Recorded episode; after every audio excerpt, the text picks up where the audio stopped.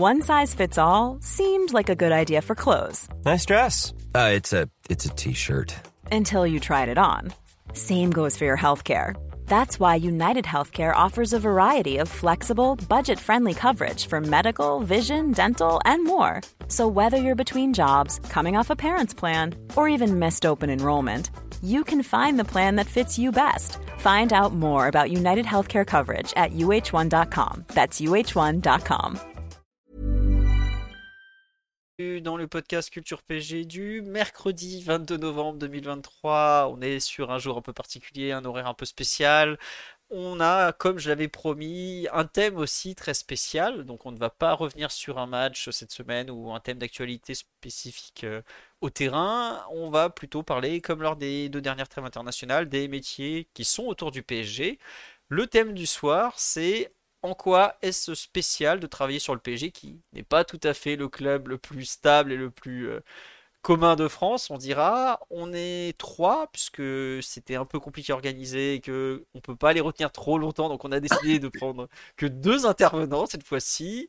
Euh, le premier, vous le connaissez peut-être, il est journaliste dans la presse écrite, il travaille à l'équipe, c'est Hugo Delon. Bonsoir Hugo. Salut Philo, salut à tous. Voilà. Euh, le deuxième, il avait déjà fait un podcast avec nous. C'était sur comment on vit un match depuis le bord du terrain. Vous allez le retrouver dès vendredi sur Prime Video. Bonsoir David Ayello. Salut à tous. Ravi d'être avec vous. Voilà. Euh, donc bonsoir. Oui, à nouveau. Mais c'est vrai que le podcast sur le, les métiers un peu du bord du terrain, il y avait donc tu étais venu, on avait fait venir aussi deux photographes. Il y avait François et il y avait Xavier Lenné et on ne sais plus qui était le quatrième. Euh, c'était Julien Froment, je, je crois, d'Europe 1. Euh, D'Europe 1, non, de France. Non, non, non, c'était pas Julien parce que Julien m'en a parlé, il m'a dit qu'il l'a écouté, donc je sais que c'était pas Julien. J'ai un doute. Euh, le quatrième, bah non, c'était moi le quatrième. Je suis bête. S'il y avait toi plus les deux photographes, c'était forcément moi le quatrième. Voilà, les comptes commencent bien. Vous savez, la trêve internationale, ça nous fait pas que du bien. Hein, c'est terrible. et puis Julie Froment, d'ailleurs, n'est plus du tout sur Europe 1 et sur euh, France Info, Radio France désormais. Cette introduction, Philo, cette introduction est totalement ratée. Ah, c'est terrible.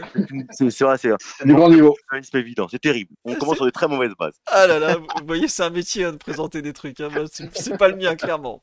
Euh, mais bon, en tout cas, euh, on dit heureux de vous retrouver. Bah écoutez, de même, de même. On va commencer en fait par. Euh, alors pour ceux qui n'ont pas suivi, donc David, il est un peu sur tous les terrains de Ligue 1 avec Prime Vidéo. Et toi, Hugo, tu es un des cinq journalistes de l'équipe qui suit le PSG au quotidien. C'est bien ça? Exactement. Voilà, on est on est cinq maintenant depuis un, an et euh, il y a mon collègue Loïc Tanzi que vous connaissez, Arnaud Hermand, Damien Degore et José Barroso.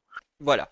Et avant de travailler sur le PSG, tu as fait d'autres clubs. Tu m'as Oui, ouais, bah, c'est un peu comme dans, tous les métiers. En fait, on commence à des, des clubs un peu plus modestes, euh, peut-être même en, Ligue 2 parfois. Et puis après, progressivement, si ça fonctionne euh, bien, on monte sur des, clubs différents et des clubs plus huppés. J'ai commencé par euh, des clubs comme Toulouse, j'ai fait Valenciennes, après j'ai fait Sochaux, j'ai, je suis passé par l'équipe de France Espoir, et puis après un petit peu Marseille, et puis le Paris depuis 2017 maintenant. Ah, je, euh, je, me souvenais de toi sur Valenciennes, Sochaux, tout. Je savais pas que tu avais fait euh, l'OM J'ai fait un an de l'Olympique de Marseille, ouais. J'ai fait un an de l'Olympique de Marseille à l'époque de Mitchell, la oh fameuse année, euh, voilà, où il y avait la Sanadira, qui était quand même l'intérêt de cette année-là. Mais j'ai fait un an, ouais. Et après, je suis allé sur le PSG, tout à fait. D'accord. Ouais, tu fais partie de ces transferts Marseille-Paris dont on ne parlera pas ce soir, mais qui font partie aussi de l'histoire du foot. Bah écoute, ça tombe bien. le premier thème que j'ai mis, c'est l'organisation du PSG avec la presse. Alors pour ceux qui ne le savent pas, et je pense que vous êtes nombreux, le PSG, comme tous les clubs, comme toutes les A, des attachés de presse. Euh, actuellement, si je me trompe pas, ils sont au moins trois pour la partie française et un, si ce n'est deux, à la partie internationale. C'est bien. C'est bien ça, ouais. C'est ça. Euh, est-ce que, bah tiens David, puisque tu prends la parole, est-ce que c'est différent de ce qu'on peut voir dans les autres clubs, en termes de, nombre ou d'organisation? Ouais, forcément, il y a, bah, de fait, il y a, beaucoup plus d'intérêt et d'attention médiatique autour du Paris Saint-Germain. Donc, ça veut dire qu'il y a effectivement euh, plus, euh, ils sont plus staffés. Hein. Souvent, là, on vient de dire, donc, si on compte également le directeur de la, communication qui est quand même très régulièrement présent, en tout cas sur, euh, sur les matchs. Donc, ils vont être systématiquement trois, voire, voire quatre sur les matchs.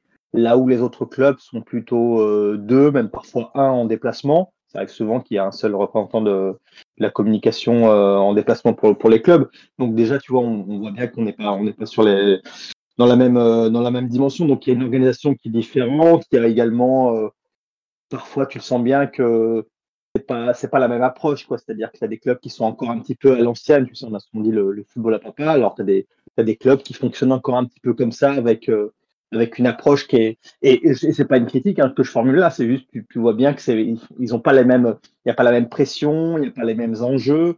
Euh, à Paris, tu as des enjeux politiques aussi. Hein, je veux dire, le, Nasser El Khelaifi, les ministres d'État. Donc, euh, forcément, c'est pas, c'est pas les mêmes implications. Donc, tu vois bien que Paris, dans la dimension médiatique, euh, c'est, euh, c'est comme pour le reste d'ailleurs, comme pour la dimension économique sportive, c'est, euh, c'est, c'est presque euh, hors Ligue 1, quoi.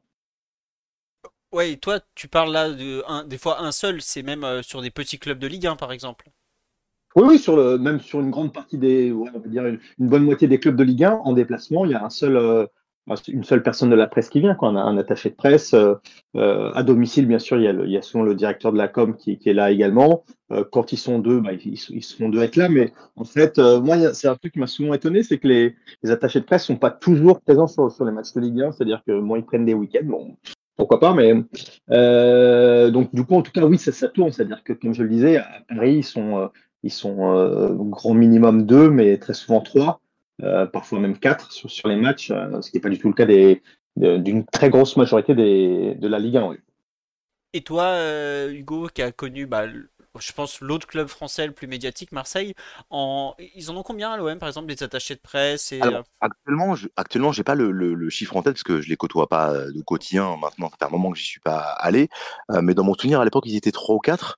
Euh, le fonctionnement, voilà, en, en termes quantitatifs, euh, nécessairement, quand tu es à Paris, il y en a, y en a plus. Mais comme le disait David, il, la règle aujourd'hui sur la quasi-totalité des clubs de Ligue 1, il faut vraiment être très clair par rapport à ça. C'est un attaché de presse. Euh, à l'extérieur. Voilà, c'est vraiment la, la, règle. Allez, il y en a peut-être à, à, Lyon, euh, Marseille, euh, Paris, donc. Mais sinon, la règle, c'est vraiment très peu hein, en, en, sur le, sur le, au bord du terrain. C'est vraiment, de ce point de vue-là, ouais, un, une personne au, au maximum. Et c'est vrai que le PSG, je pense, enfin, à confirmer, mais pour moi, c'est le seul à avoir un attaché de presse pour la, pour la presse euh, étrangère, justement, qui est. Parce que je, je vois ah, pas. Euh, à oui, clairement. Ouais. Euh, clairement. Comme tu l'as dit, ils ont, ils ont même été deux à un moment. Enfin, il y avait une personne qui était, qui était à cheval sur, sur d'autres activités euh, de la branche communication du club. Mais, euh, mais bon, c'est vrai que de toute façon, tu, on se rend bien compte que la, la demande internationale, même si elle a sans doute un petit peu baissé avec le départ de, avec les dépenses de, de Messi et Neymar, la dimension internationale du, du, PSG, elle est unique. Alors après, tu peux avoir des, des, des one-shots un petit peu comme ça dans des clubs où euh, tu as parfois, tu vois, si tu un joueur euh, japonais ou un, enfin voilà, tu peux avoir des demandes spécifiques sur, sur un club. Je sais que c'est déjà arrivé notamment du côté de, Monaco, où là tu vas avoir, euh, tu vas avoir un renfort un petit peu euh, spécialisé. À mon avis, c'est peut-être même des, des, des, consultants ou des choses comme ça qui viennent prêter main forte. Ouais, et puis t'as des trucs de vraiment communication, genre community manager. Je sais que le, PSG, par exemple, a créé un compte coréen sur Twitter dans la, dans la foulée de l'arrivée de Lee, euh, qui est euh, d'ailleurs qui est régulièrement actif, tout ça. Mais euh, ça, c'est pas souvent, c'est des boîtes externes, par exemple, pas forcément des mecs du club. Ça. Voilà. Exactement. Ouais. ouais et, et, quand je dis, euh, quand on parle des trois du PSG plus le, la personne pour la communication extérieure, c'est uniquement pour l'équipe première foot. Il y a encore d'autres personnes pour le hand, pour les ah féminines. Oui, voilà. Ah oui, non, non, ah oui, on, ce dont on parle, c'est la, la section foot. Après, il y a même un attaché presse chargé du centre de formation. Euh, il faut voilà, qui s'appelle Mathieu, qui était euh, avant sur l'équipe première. Donc là, oui, oui, ce dont on parle, c'est uniquement la section de l'équipe première. Et puis après, il y a effectivement un attaché presse pour le basket, euh, du handball. D'ailleurs, régulièrement, ils font des transferts entre les différentes sections. Il y a des gens qui étaient à la section foot auparavant, quelqu'un comme Timothée Lemoine, qui est passé au, qui est passé ensuite au handball, etc. Donc il y a des, ponts qui se font entre les différentes sections. Oui, c'est le même club malgré tout, faut le savoir. C'est ça. Non mais c'est vrai qu'il y a le judo également. De quoi, pardon? Il y a le judo également. Le oui, c'est le judo, judo également. Oui. Euh, bah, D'ailleurs, euh, l'intérêt du campus PG, c'est notamment de regrouper un peu toutes ces sous-sections qui sont explosées un peu partout euh, dans l'ouest parisien globalement. Euh, Est-ce qu'il y a, parmi un peu cette organisation du PSG qui est finalement assez classique, une particularité malgré tout selon vous? T'as vu un... Oui, vas-y. David. Mmh. Non, David, David, je vais laisser, je vais laisser parler, David. Ah non, vas-y, vas-y. Oui. Je vois pas en plus là, spontanément, je vois pas, mais dis-moi. La spécificité en termes d'organisation, tu veux dire, Philo? Ouais, ouais, d'organisation, ouais, vraiment. Moi, moi, je ressens pas de différence par rapport au club que j'ai connu auparavant, euh, plus modeste. Euh, on reviendra sur le fond ensuite, sur la manière dont, eux on, gère leur relation presse, mais sur le fonctionnement, il n'y a pas de, de, grande différence. Voilà, il y a une conférence de presse qui est, qui est hebdomadaire, euh, bi-hebdomadaire quand il, quand il y a la Ligue des Champions, mais il n'y a pas une méthodologie différente, moi, me semble-t-il, dans, dans, dans, dans, les clubs par rapport au club de Ligue 1 que j'ai euh, que j'ai euh, suivi. Après, il faudrait voir par rapport aux clubs étrangers, mais moi, j'ai pas le sentiment qu'il y a une méthodologie différente quand il s'agit du PSG. Après, sur le fond, sur la manière de faire de la communication, on y viendra ensuite. Il y a des, vraies différences en fonction des clubs, et là spécifiquement sur le PSG. Mais sur la, méthodologie pure, me semble-t-il, euh, David, peut-être tu ne seras pas d'accord par rapport à ça, mais moi, il n'y a pas d'immense différence par rapport à ce que j'ai connu euh, dans les différents clubs de Ligue 1 que j'ai suivis, et puis même dans les différents clubs de Ligue 1 auxquels je suis confronté maintenant depuis bah, que j'ai commencé ce boulot depuis une quinzaine d'années. Non, je pense que David. Ouais, ouais, non, je suis. Ouais, voilà. Ouais, ouais, je suis, je suis... Non, non, je suis, je suis, assez d'accord. Il y a... enfin, pour moi, de toute façon, le, le schéma, c'est le schéma d'un grand club ou même, comme on dit parfois, d'une grande marque mondiale de, de sport. C'est-à-dire que euh, pour avoir fait pas mal de, de, de, matchs de Ligue des Champions et en particulier du, du PSG, bon, bah, tu vois bien que ça fonctionne à peu près de la même manière. En plus, de toute façon, et à plein d'égards, euh, tu n'as pas le choix, puisque par exemple, puisque les, nos auditeurs euh, sont pas forcément au courant, mais il y a plein de choses qui encadrent en fait de manière euh, presque réglementaire la, communication des clubs, c'est-à-dire qu'en Ligue des Champions, la conférence de, de, presse de veille de match, elle est obligatoire avec avec un joueur, avec l'entraîneur, euh, et la même chose également en Ligue 1, même si la, date c'est pas H-24, elle est forcément fixée. Donc il y a tout un tout un tas de choses qui de toute façon font que l'agenda la communication d'un club pro aujourd'hui, euh, il est de toute façon assez, euh, régulé. Donc, euh, tu fais pas de toute façon. Tu...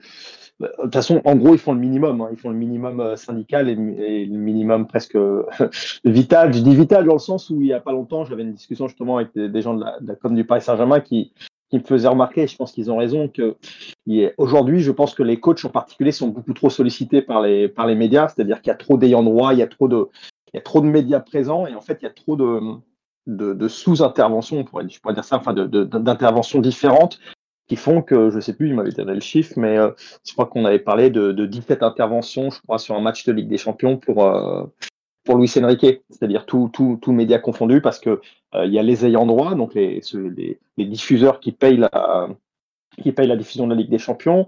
Il y a le passage en conférence de presse, il y a la zone mixte, il y a, il y a tout un tas de, il y a les médias du club, etc. Et en fait, tout cela est, est compartimenté. Donc, euh, alors des fois, on, on reproche après aux, coachs d'être langue de bois ou, euh, ou parfois de voilà de, de, se planter dans leur code, mais faut se, on va pas les plaindre, hein, c'est pas c'est pas l'usine comme boulot, mais euh, mais c'est devenu quelque chose quand même de, de très particulier, euh, enfin très particulier, de très Enfin, voilà, qui, qui, qui, conditionne un petit peu la, la, communication. Et ça, pour le coup, pour en venir à ta question, euh, Philippe, c'est pas une particularité du PSG. Ça, ça rejoint ce que je disais au début, c'est que c'est le fonctionnement des, grands clubs aujourd'hui et euh, et t'as pas beaucoup de marge de manœuvre, en tout cas sur sur cette partie-là.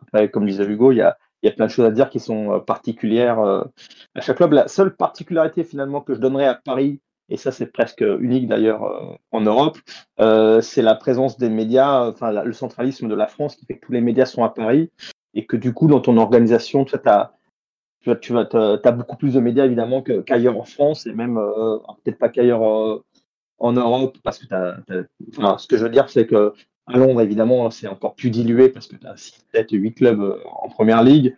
Madrid, tu vas avoir deux, deux ou trois clubs, etc. Donc il y a cette particularité, c'est pas une question d'organisation, mais il y a cette particularité à Paris qui est que tu es le seul club euh, de la région parisienne et il se trouve que tous les médias, tous les grands médias sont installés à Paris. Mmh. Donc ça, ça change un petit peu, ça change beaucoup de choses, notamment dans la façon de travailler, je pense, du club, parce qu'ils ont une, ils ont une gestion de, de demande, de, de, de flux médiatique qui est hors norme.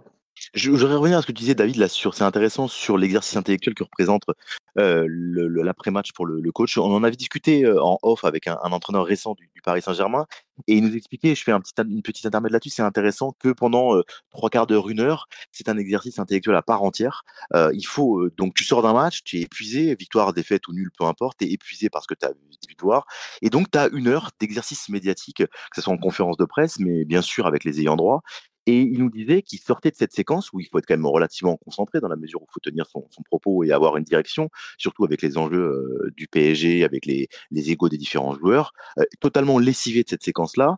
Et ça pouvait amener ponctuellement à des erreurs parce que à un moment donné, voilà, pendant une heure, tu maîtrises ton propos et sur, allez, une vingtaine de secondes, une trentaine de secondes, tu vas laisser échapper ton, ton discours et ça peut créer, voilà, les, toutes les conséquences qu'on peut avoir au, PSG.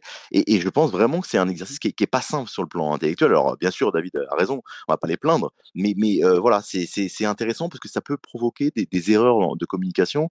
On, reviendra au fond tout à l'heure, mais ça peut provoquer des erreurs de communication chez les entraîneurs, et notamment ceux des, grands clubs européens, en raison ce rythme-là, en raison de l'intensité et du nombre de déliants droits et du nombre d'interventions à, faire ensuite.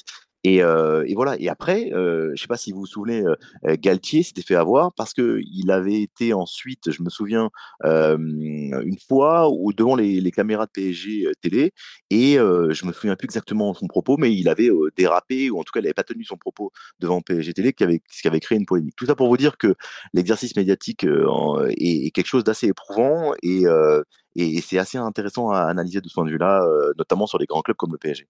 Ouais, pour illustrer un peu ce que tu dis, aujourd'hui, les... quand les entraîneurs sont enchaînent les obligations médiatiques de fin de match, vous pouvez retrouver les mêmes phrases, copier-coller, texto, les mêmes éléments de langage, qui vont répéter à tout le monde. Le seul moment en fait où ils vont sortir un peu de ce cadre, c'est quand la question n'est pas sur un thème qu'ils auront anticipé. Bien sûr, bien sûr. Et là, c'est marrant parce que parfois, on l'a vu avec Luis Enrique, mais on reviendra au, sujet tout à l'heure. Mais là, pour vraiment pour faire un petit, euh, un petit euh, intermède là-dessus, quand Luis Enrique après Reims euh, explique à trois médias différents, à trois que Mbappé, il a, il a, il, il a marqué un triplé, mais il n'a pas fait un bon match par ailleurs, c'est qu'il a un message à faire passer. Sinon, ce serait sur un seul, un seul pôle, en l'occurrence la conférence de presse, Prime Video ou, Canal. Mais en l'occurrence, là, qu'il le refasse trois fois, ça signifie qu'il avait vraiment un message à faire passer.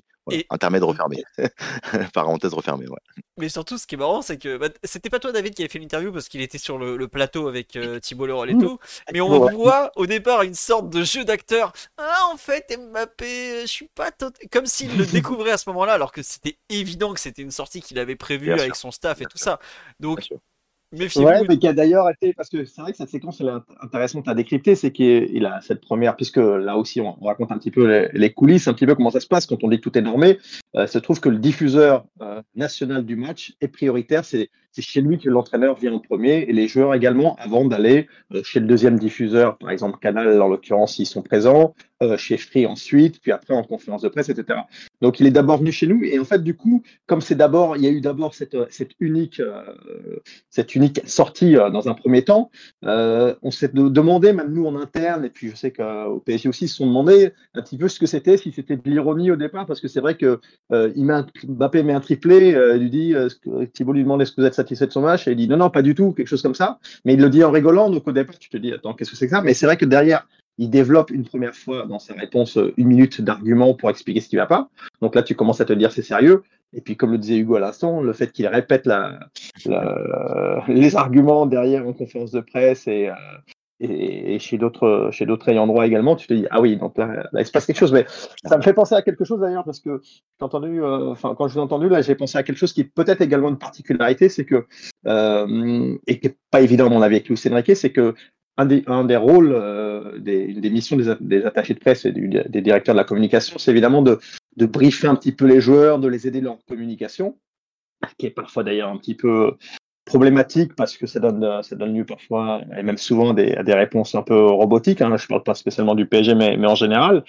Mais euh, justement, bah, le, les attachés de presse du PSG euh, avant chaque interview, viennent briefer rapidement le, joueur pour lui, lui donner des, voilà, des, des, des petits consignes de com. Mais certains clubs le font pas, par exemple. Voilà, ça, ça fait une, une particularité, c'est que euh, certains clubs envoient leurs joueurs comme ça un peu. Euh, alors, on peut se dire que c'est un petit peu euh, peut-être mal joué de leur part, ou en tout cas, je sais pas si c'est une stratégie ou si c'est voulu ou pas, de se dire bon bah laissons-le parler, il sera plus naturel. Mais du coup, tu t'exposes effectivement à ce qu'il y ait des est-ce qu'il puisse y avoir des, erreurs de com de la part des, des joueurs? C'est, dont c'est pas le métier, il hein, faut le rappeler. Hein, je veux dire, ils sont pas, certains maintenant sont formés en, en formation, ils sont quand même ils ont du média training de plus en plus, etc. Mais c'est pas toujours évident pour eux. Donc euh, voilà, il y a aussi une différence là-dessus, c'est que les grands clubs euh, briefent les joueurs et l'entraîneur, euh, ce que ne font pas les, des clubs un petit peu, un petit peu plus, euh, un peu plus moins cotés, quoi, on va dire. Genre Après, le la, la, similitude. Euh, là, non, le SMS n'a pas briefé euh, Endoram, par exemple. Voilà. Oui, pour le coup, c'était avec moi en plus, donc. Euh... Euh, c'était non, avec moi, mais bon, c'était une séquence un peu particulière. ouais. Vas-y, vas-y. continue. Non, non, et pour les similitudes, euh, Philippe, par rapport à ce que tu, la question que tu posais tout à l'heure, ou la spécificité ou les similitudes, parmi les similitudes, le, le, le- les grands clubs français et même les clubs les plus modestes, par exemple, quand tu fais une interview individuelle au Camp des Loges à l'époque et maintenant à Poissy, il y a toujours un, un attaché de presse présent. Et ça, c'est pas spécifique à Paris. Euh, sur les grands clubs euh, français, européens, voire les clubs les plus, modestes, il y a un attaché de presse dans la pièce euh, qui euh, régulièrement, en, tout cas pour les grands clubs, enregistre la conversation que, que, tu as. Donc là, de ce point de vue-là, c'est très, euh, euh, très similaire entre les différents clubs français et européens.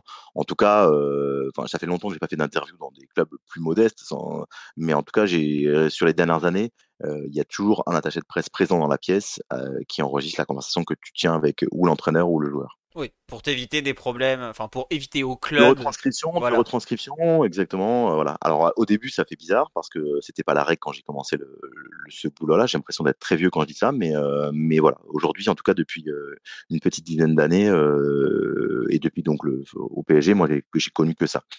D'accord. Voilà. Mais c'est vrai que ça, tu vois, je me demande à quel point c'est inspiré de ce qu'a pu se faire à- notamment à l'étranger. Parce que ça, par exemple, je suis, je suis à peu près certain que ça vient des médias anglais. Par rapport aux tabloïds qui adorent couper un bout de phrase, de changer de contexte et tout ça, qui est une Mhm. grande spécialité des tabloïds anglais. Donc, euh, quand je dis tabloïd, c'est pas la presse euh, réputée que, que représente le Ouais. Guardian, le Telegraph, tout ça. C'est genre le Mhm. Sun, le Daily Mail, le Daily Star, qui vous inventent des bouts de phrases que le mec a dit 5 ans avant et qui vous disent en, en petit en bas d'article Ah, au fait, cette phrase, il l'a dite il y a 5 ans. Voilà, je pense que c'est Mhm. entre autres Ouais, par ouais, rapport à c'est ça. sûr. que je- Après, c'est vrai que c'est lié aussi à, à la pression, enfin l'augmentation de la pression qui règne sur, sur les clubs. Euh, Pour le coup, je me souviens avoir fait des interviews euh, au il y a, il y a très longtemps euh, où on te laissait. Déjà, on avait des entretiens individuels, ce qui, était, ce qui est plus forcément le cas. Enfin, c'est c'est ce qui est, c'est difficile aujourd'hui. Mhm. Et, euh, et les attachés de presse, euh, te, enfin, l'attaché de presse, d'ailleurs, il y en avait qu'un, tu vois, à l'époque au PSG, ils te laissaient, euh, ils te laissaient dans le, c'était des Algeco. hein, on, est, on est très très loin du centre de Poissy. Il y avait des Algeco au cours des loges pour faire, pour qui, qui faisait office de, de salle de presse. Et ils te laissaient dans l'Algeco avec le joueur. Ils disaient, bon, t'en as pour combien de temps? 20 minutes. Je reviens dans 20 minutes, quoi. Tu vois, l'attaché de presse, participait pas forcément à la- à, l'interview, quoi. Donc, Ouais, c'est un autre monde, effectivement. Ouais, C'est ça, c'est j'ai un autre connu. monde. et-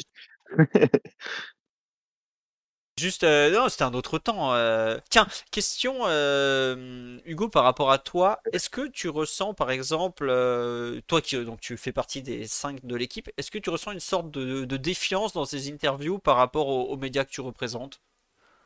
Des joueurs, tu veux dire? Une De des certaine joueurs? défiance, oui, des joueurs notamment.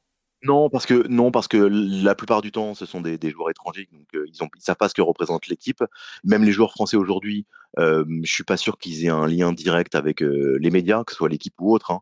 Ils sont dans un monde qui est les joueurs du PSG, en tout cas. hein, je parle quand, tu interviews quelqu'un, un joueur de, sans vouloir être méprisant, d'un club plus modeste, il sait très bien ce que représente l'équipe, parce qu'il le lit tous les matins, ou en tout cas, il, va regarder l'équipe.fr, il regarde la chaîne l'équipe, donc la marque lui parle. En, revanche, quand tu es un joueur du PSG, allez, prenons cette année un- quelqu'un comme Ougarté. Je pense pas qu'il sache vraiment ce que c'est que l'équipe. Peut-être que son entourage va lui dire, mais aujourd'hui, ça me paraît euh, improbable qu'il le sache. Euh, alors, la présence de joueurs français, peut-être que change un peu la donne. C'est-à-dire que quelqu'un comme Randall Colomwani, je pense que voilà, il doit savoir ce que c'est que l'équipe, etc. Mais je ne sens pas de, défiance par rapport à ça. Euh, on a fait des interviews euh, ces derniers mois avec des, joueurs étrangers et euh, je pense qu'ils nous perçoivent comme euh, voilà un média comme euh, important, mais euh, il n'y a pas de défiance par rapport à ce que représente l'équipe. En tout cas, ils l'ont jamais fait ressentir et je l'ai jamais senti de, cette manière-là, clairement. Et t'as jamais eu de joueur qui t'a dit non, non, je peux pas donner une interview parce que c'est l'équipe, quoi. Alors, mais ça, ça a été à une période, euh, mais ça, euh, c'était il y a 3-4 ans. Rappelle-toi, Philo, qu'on était en conflit avec le club. Mais ça venait davantage du club que des joueurs. Euh, c'était des joueurs qui euh, craignaient la réaction du club par rapport à même en sélection euh, et qui me disaient euh, je vais me mettre en difficulté si je réponds aux questions de l'équipe. Mais c'était pas par rapport à l'équipe en tant que telle, c'était par rapport à la positionnement du positionnement de leur club à ce moment-là. Oui, c'est leur employeur qui leur disait attends, tu, ça, tu peux pas, voilà, la ligne de, de, de la société c'est ça, tu peux pas aller faire le mariole parce que t'es es en stage ailleurs, quoi.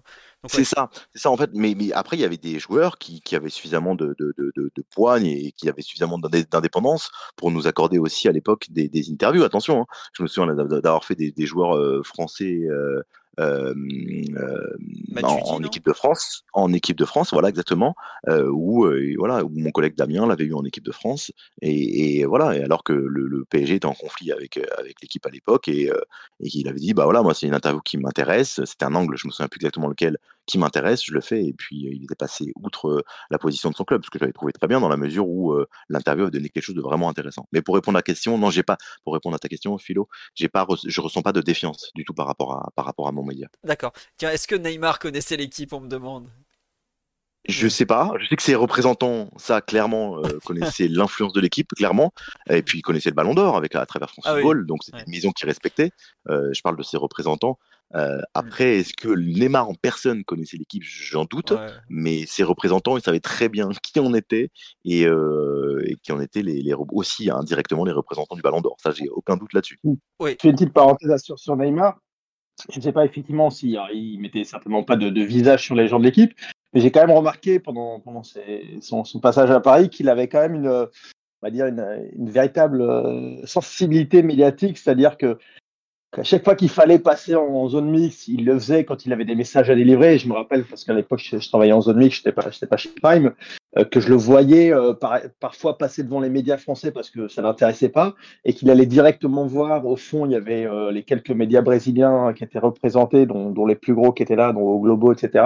Et il savait aller leur parler à ce moment-là parce qu'il avait des choses à leur dire. Quand ça concernait les, quand c'était une affaire nationale, il savait s'arrêter. Et là, tu vois, il n'avait pas, avait pas forcément ces ses conseillers avec lui. Donc, euh, il avait quand même un petit peu cette. Euh, moi, j'ai trouvé qu'il était très, très malin euh, d'un point de vue, d'un point de vue comportement médiatique. Il avait très, très bien compris comment ça fonctionnait, la, machine médiatique, quand est-ce qu'il pouvait les utiliser. D'ailleurs, combien de fois il y a eu des petits messages où il a juste donné des petites phrases comme ça, qui, dont il savait très bien que ça allait, ça allait donner lieu à interprétation quand il s'agissait de, renégocier son contrat, etc. Il allait dire bon, peut-être que je, retournerai à Barcelone, je sais pas quoi, toutes ces petites phrases-là, je trouvais très, très malin euh, de ce point de vue-là en tout cas. Pardon, il savait très bien s'arrêter quand il fallait en, en, zone mixte. Et à ce niveau-là, il était, il était redoutable hein, parce que il y a eu des moments où il n'a pas parlé pendant 6-8 euh, mois, et puis des fois, quand il y a d'autres trucs qui lui allaient pas, hop, tu le voyais deux fois en trois semaines. Je me souviens cette sortie euh, quand il va qualifier le PSG à Manchester en, en, phase de poule. Là, on est en décembre 2020 il vient de qualifier le PSG, donc il sait qu'il est en position de force. Il va voir la presse, il dit ouais, moi je veux rejouer avec Messi. je veux pas être méchant. il sait à ce moment-là que on peut rien lui refuser. Il fait passer le message qu'il a envie de faire passer. Après, tous les joueurs sont pas aussi malins que Neymar, faut quand même le dire. Et euh, les entourages des uns et des autres savent aussi euh, les entourer. Euh, enfin, oui, c'est leur entourage, ils savent entourer les entourer, mais ils savent aussi leur dire euh, bah ça, faut que tu ailles voir un tel, ça, voilà. Je pense qu'il y avait de la part de son entourage une vraie connaissance de, comme tu dis, Hugo, oui, David, qu'il faut aller voir à quel moment pour dire quoi, quoi, en fait. Mais bon, ça fait partie du jeu. pour revenir un peu au programme, dans la relation entre le PSG et la presse, donc euh, les fameux off, euh, ou même euh, en général comment ça s'organise entre le club et, les journalistes en général. Est-ce que le PSG a une façon de faire qui est un peu particulière? Oui ou non. Moi, je sais qu'il y a un truc qui est très particulier, enfin pas très particulier, mais qui est aujourd'hui malheureusement un peu devenu la norme à Paris, c'est que le PSG, par exemple, ne force pas ses joueurs à aller en zone mixte en général. Alors bon, en Ligue des Champions, ils font un peu plus l'effort, mais la plupart du temps en championnat, tu attends pour pas grand-chose, n'est-ce pas Hugo? Non, en fait, ils, ont une obligation d'en envoyer au moins un. Donc, pour le coup, il y en a, il y en a ils en envoient systématiquement un ou deux. Effectivement, il y a des, il y a des soirs qui sont plus difficiles que d'autres, compte tenu du résultat, compte tenu du contexte, etc. Donc, en fonction de ça, c'est différent. Euh, on peut en avoir de 1 à, 2. Moi, 3, ça fait très longtemps que j'en ai pas vu, mais peut-être que je me trompe, j'ai pas une mémoire infaillible sur ce genre de choses. et par rapport à, ta question sur la gestion de la, de la relation presse, il y a eu plusieurs séquences, c'est-à-dire que depuis, je l'ai su maintenant, ça va être ma, ma sixième ou septième saison, peu importe. Il y a eu la première séquence où, comme je le disais à l'instant, il y a eu un moment de conflit entre le média que je représentais et le PSG. Donc là, à ce moment-là, c'était des rapports qui étaient conflictuels, quasi inexistant. À un moment donné, rappelez-vous, à plusieurs reprises, ils nous avaient empêché d'entrer au camp des loges. Donc on était dans un moment où c'était extrêmement intense, brûlant, et on avait un, rapport quasi inexistant, ou en tout cas vraiment réduit. Donc ça, c'était une première séquence. Donc ça, ça a été un moment difficile parce que au-delà du fait qu'on n'avait pas d'interview individuelle, euh, c'est difficile d'être constamment au-delà du fait qu'on n'accédait pas à la conférence de presse. C'est difficile d'avoir un club qui, en face de soi, ne répond pas ou, euh, fait vraiment le strict minimum pour euh, infirmer, confirmer des informations, etc. Donc ça, ça a été une, séquence. Après, il y a eu un réchauffement des, des relations. On va pas revenir dessus pour différentes raisons. Aujourd'hui, moi, j'ai le sentiment que on est entré depuis allez, un an, 18 mois dans une ère un petit peu nouvelle où j'ai le sentiment qu'ils veulent créer une relation différente, plus de confiance avec les différents médias, que ce soit le mien ou les autres. Et donc, il y a eu des pas qui ont été faits, notamment, vous avez vu dans, les, dans les interviews, que ce soit nous ou les autres. je vous donne un exemple très concret pour que les, nos auditeurs le, comprennent. C'est le, par exemple, quand le PSG se déplace à Rennes, et eh ben, le PSG va donner une interview à Ouest France, le journal local, même chose à Strasbourg, etc. Donc ça, c'est devenu la règle. En tout cas, quand ils, quand ils peuvent le faire, ils le font. Et donc ça, c'est un pas important, me semble-t-il, vers, vers la presse. Et donc, c'est une manière de, de travailler qui est un petit peu différente de ce qui s'est passé ces dernières années. Et je trouve ça, cette forme d'ouverture, qui n'est pas, qui n'est pas incroyable. Hein. On va pas avoir 20 interviews par an avec le PSG, on va pas avoir des accès privilégiés, mais au moins il y a une, relation qui est, qui est renouée et qui m'apparaît pardon un peu plus saine qu'auparavant. Très bien. Non, mais c'est vrai que tu as, raison de préciser parce que les gens se rendent pas forcément compte parce que le PSG fait des interviews de, lui-même avec certains joueurs. Par exemple, tout à l'heure, ils ont publié un truc sur Milan Skriniar, mais le nombre d'interviews que les joueurs accordent à la presse euh, écrite euh, par an, ou à les presses, même TV, parce que Canal arrivait à avoir quelques interviews. Bah, vous, euh, Prime, vous avez eu Skriniar aussi il n'y a pas longtemps, me semble-t-il. Oui, non, on en a. franchement, mais là, je rejoins complètement Hugo. On va dire que ça va dans le bon sens, ça travaille plutôt bien, et on sent clairement cette, cette volonté de de plus être euh, en opposition, de plus être un, club qui, a pu paraître pendant un moment d'un point de vue de la communication et médiatique euh, très arrogant, très très très au-dessus de tout le monde et euh, on sent quand même une, volonté d'être un petit peu plus ouais comme, comme a dit Hugo, je pense que c'est le bon terme d'être dans une sorte de de win-win quoi, de se dire bon on va vous donner des choses, voilà, d'être Tiens. C'est assez différent, ouais. Question sur la. Est-ce que c'est lié, par exemple, au départ de Leonardo? Parce qu'on sait que. L'ouverture, tu veux dire? L'ouverture? la réouverture un peu à la presse après une période où ça a été très fermé. Bah, je, pense qu'il y a une non non il n'y a pas un avant après Leonardo pour répondre à ta question. C'est une ouverture qui est une réouverture pardon progressive qui est liée à l'arrivée la, la, nomination de différentes personnes au club à la communication à proximité aussi de, de Nasser Al Khalifi qui a, ils ont initié ces gens là soit la direction de la communication, les attachés de presse et donc des proches de Nasser Al-Khalifi, un nouveau mouvement en se disant ok, il faut qu'on ait aussi les médias nationaux avec nous. Il y a toujours eu cette espèce de, défiance en disant vous, les Français, vous nous soutenez pas assez, etc. Nous, on leur a expliqué qu'on n'est pas là pour soutenir ou détruire le PSG. Il ne s'agit pas d'être un soutien. Je sais que c'est la règle parfois dans, certains médias portugais, italiens, espagnols aussi. la culture française du, journalisme n'est pas celle-ci. C'est quelque chose que les propriétaires qatariens ont eu beaucoup de mal à appréhender et à comprendre dans un premier temps. Aujourd'hui, voilà, je trouve qu'ils ont, initié un nouveau mouvement, ce dont on parlait avec David à l'instant, et je trouve ça assez intéressant. Après, je suis pas en train de, vous dire que le PSG est devenu du jour au lendemain le club le plus ouvert au monde. On va pas, on va, pas se mentir. Mais le fait déjà qu'on puisse avoir quelques interviews par an, le puisse échanger de manière assez, voilà, directe et et en confiance avec le club, déjà c'est un, pas, parce qu'il y a eu, moi ce que j'ai appelé pendant des années, cette culture de la, de la suspicion réciproque. C'est-à-dire qu'il y avait une, une suspicion de on, va, on va vous donner des choses, mais finalement vous n'allez pas être, avec nous. Et inversement, on a eu le sentiment parfois de se faire piéger par le PSG. Donc cette culture de la suspicion, réciproque, elle a tendance voilà, à, se, à se réduire et, on est dans une relation qui est, me semble-t-il, plus, oui, ce que je disais tout à l'heure, plus, saine et, plus de, confiance. Voilà, c'est pas la panacée, c'est pas encore euh, exceptionnel, c'est pas euh, à l'image d'autres grands clubs européens. Je pense notamment à des, des, à des clubs comme comme City, comme le Bayern, qui sont plus ouverts, par exemple. Il y en a d'autres, hein, mais en l'occurrence, il y a un pas qui a été fait. Il faut il faut le dire assez clairement.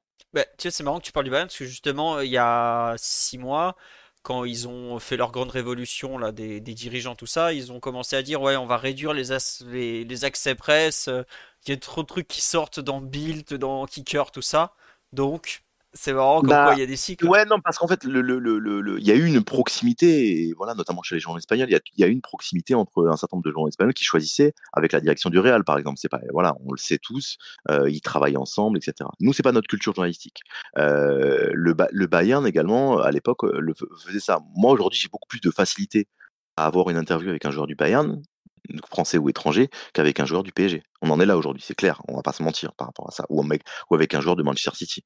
Euh, voilà, vous, n'êtes pas sans, voilà, vous lisez aussi, euh, même si c'est France Football qui représente le Ballon d'Or, il y a eu des interviews euh, récentes de Bernardo Silva, de Haaland, de, dans l'équipe de, Gundogan, etc. Aujourd'hui, c'est plus facile pour nous d'avoir des joueurs de City ou du Bayern que du PSG. Hum, voilà, même si, comme je l'ai dit, il y a une ouverture qui est, qui est, qui est, qui est, manifeste. Maintenant, voilà, on, on, en, est là aujourd'hui. Donc le, le degré d'ouverture, il reste important chez un certain nombre de, grands clubs étrangers.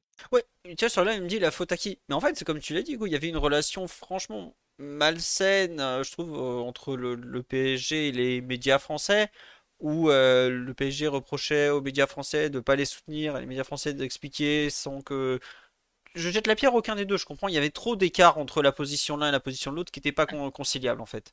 Mais euh... il y avait cette culture et notamment que Nasser Khalifi euh, euh, a initié ça, c'est-à-dire que lui ne comprenait pas et vraiment il le disait à un certain nombre de, de ses proches à l'époque. Je parle de ça il y a 7-8 ans. Il ne comprenait pas comment euh, un certain nombre de médias, euh, bah, le Parisien, l'équipe et, et, RMC et d'autres ne soutenaient pas le club. Il ne comprenait pas. C'est quelque chose qu'il qu n'envisageait pas. Il a même d'ailleurs dit euh, souvent publiquement. Hein, d'ailleurs, il y a eu bien plusieurs sûr, interventions où il, il le disait. Ouais. Ouais, je me souviens de, je crois que c'était au micro de Bill une fois, euh, qui pourtant, entre guillemets, sa chaîne, qu'il avait dit, ouais, vous êtes pas avec nous, un truc genre, c'est tes employés hein, directement, là, tu peux leur, tu peux leur faire un courrier si tu veux, mais bon, c'est comme ça. En tout cas, le PSG, globalement, est donc en train de se normaliser un peu dans sa relation avec le presse, de, de s'apaiser.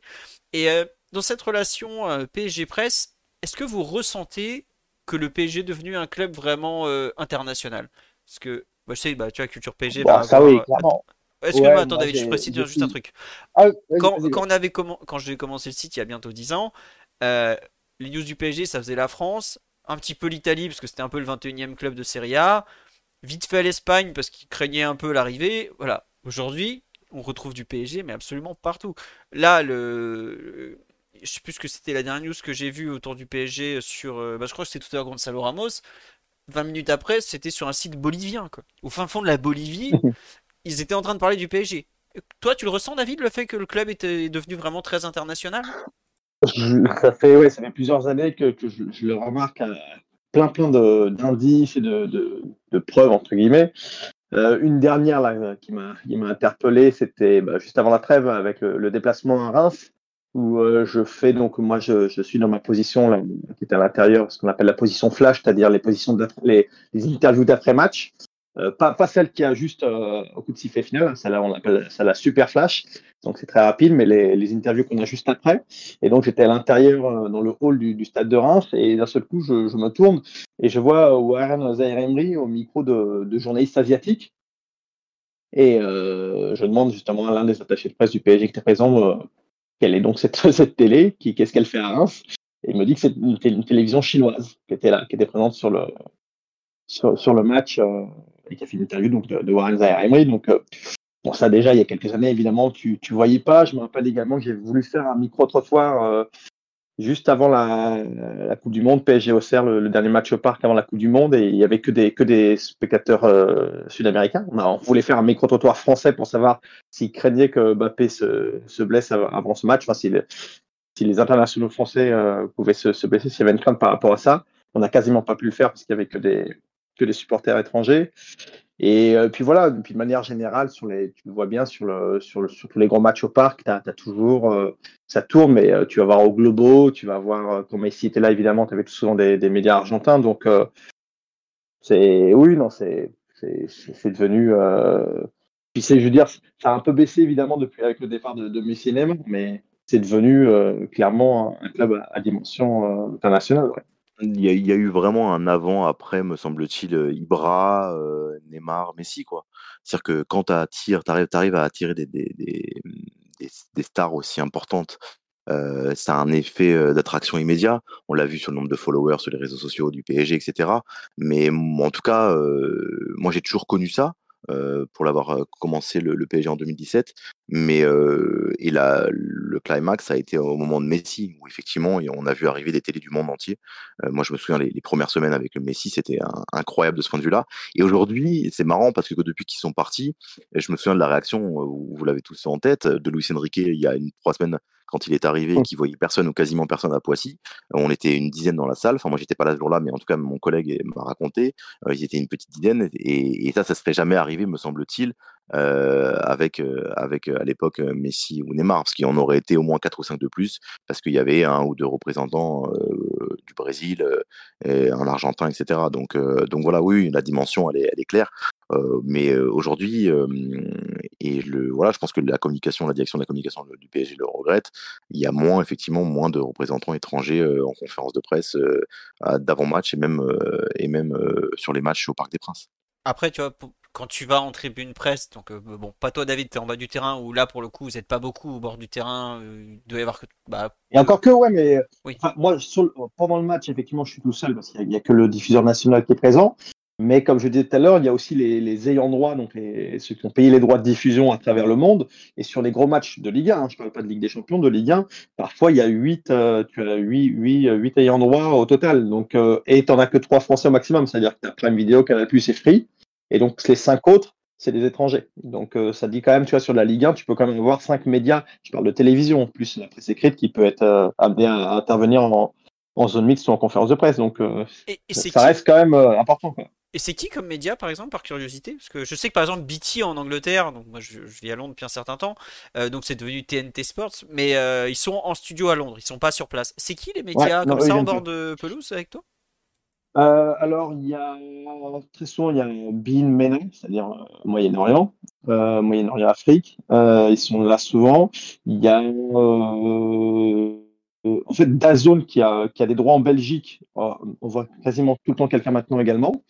Euh, très souvent également, tu vas avoir un média sud-américain détenteur de droits. Alors, euh, ça peut être ESPN, enfin, ça, ça tourne un petit peu en fonction des pays.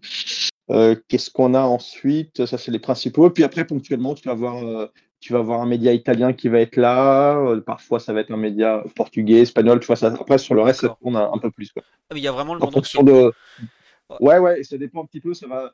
Et puis, comme je te disais, ça peut être aussi parfois des, des médias asiatiques, tu vois, comme la, télévision, la, télé chinoise qui était là hein, à Reims euh, et qui faisait partie des, des ayants droit. Ouais, non, mais c'est là que ça devient fou. Et moi, je sais que par exemple, des fois, tu vois, pour les matchs de Ligue des Champions, tu as des fois des plateaux télé avec des Hollandais, quoi. Et pas pour un match avec euh, l'équipe hollandaise en face. Hein. Tu genre, ah ouais, quand même, c'est pas rien. Hein. Et on nous demande est-ce que Lee Kang-in n'a pas ramené des télés asiatiques? Bah, j'imagine que la télé. chinoise Je suis pas sûr que la télé chinoise soit totalement là pour Lee. Hein parce qu'il est sud-coréen et c'est pas non plus euh, le même pays quoi. Donc, euh, non, pour le coup, il y a beaucoup de Japonais qui suivaient euh, à Reims parce qu'ils suivent oui. et il y a et il y a Nakamura aussi. exactement et il y a beaucoup de, de, de, comment dirais-je de, médias japonais qui dépêchent des, des envoyés spéciaux dans les principaux clubs de là où jouent des, japonais que ce soit en France ou à l'étranger d'ailleurs et ça pour le coup c'est pas étonnant et je crois qu'il il les suit d'ailleurs systématiquement. Je me souviens avoir vu un, journaliste une journaliste pardon, japonaise Sakai à l'époque à, Marseille. Et ça, pour le coup, c'est le cas pour beaucoup, beaucoup de, de, euh, journalistes japonais. Ils suivent régulièrement leur, leur, leur euh, international à l'étranger. Euh, on me dit possiblement Reims c'est un actionnaire chinois. C'est possible, effectivement, ça pourrait peut-être expliquer pourquoi cette présence. Et possible, effectivement. En tribune presse, au Parc des Princes, tu as aussi beaucoup de, même pour des matchs de Ligue 1, tu as beaucoup de journalistes étrangers qui sont là. Hein. Moi, je sais que tu as, euh, euh, comment il s'appelle, l'espagnol de Mundo Deportivo, euh, Go, tu connais peut-être son nom là. Ouais, non, non, il y a, y a le Gilles, voilà. de la Gazeta. Ouais, il y a le représentant de la Gazeta, qui est Alessandro, qui est un envoyé spécial permanent à Paris. Qui est là depuis 10 ans, hein. C'est ça, exactement. Lui, il est arrivé avec. euh, alors, me semble-t-il, il- faudrait que chez Verratti, au moment Verratti Ouais. ou un petit peu après, peut-être. Je me souviens plus exactement. Bah, faudrait tu lui sais, demander. À l'époque, c'est ils quelque chose étaient comme deux, ça. le duo transalpin. Il y avait euh, Alessandro Grandesso de la Gazzetta et Simone Rovera. de Tutto Ouais, Sport ouais. à l'époque, qui aujourd'hui Tout à fait. est plus trop chez Tutto Sport d'ailleurs, je crois. Mais oui, non, il qui, y a- qui est devenu Non. conseiller, qui est devenu conseiller, euh, conseiller en communication pour euh, un certain nombre de, de, de- de joueurs. voilà. Et outre les Italiens, on a au moins un Espagnol et on a quoi d'autre en tribune presse en ce moment? Bah, on avait, on avait euh, des Brésiliens jusqu'à présent. On avait deux, trois ou quatre représentants du Brésil à l'époque de, de Neymar, notamment Isabella, que vous avez, que vous connaissez tous. Euh, mais aujourd'hui, il y en a, enfin, moi, me semble-t-il, j'en croise beaucoup moins. hein. Je parle sous le contrôle de, de David, mais en tout cas, moi, dans, Mm. dans, Ouais. dans mon, là, sur, sur les dernières semaines, j'ai pas le sentiment d'avoir croisé beaucoup de journalistes brésiliens. Et vous, vous avez des journalistes coréens qui sont venus ou pas? Ou vous savez pas trop? Parce que bon, le J'en ai ne se parle croisé. pas. hein. Non, non, non, non, non, non, non, j'en ai croisé. Alors, euh, j'en ai croisé, euh, j'en ai discuté avec l'un d'entre eux. Alors, je connais pas, malheureusement, je connais pas son prénom, mais j'en ai discuté avec l'un d'entre eux il y a quelques semaines. Donc oui, il y en a. Enfin, j'en ai vu passer euh, qui s'intéressent effectivement au, au, bah, au phénomène Lee, parce qu'il faut, faut bien, faut pas, faut bien parler de ça. Notre collègue Imanol l'a écrit dans l'équipe il y a deux jours. C'est vraiment un, Ah, phénomène papier, ouais, ouais. Ouais, c'est un phénomène assez incroyable euh, là-bas.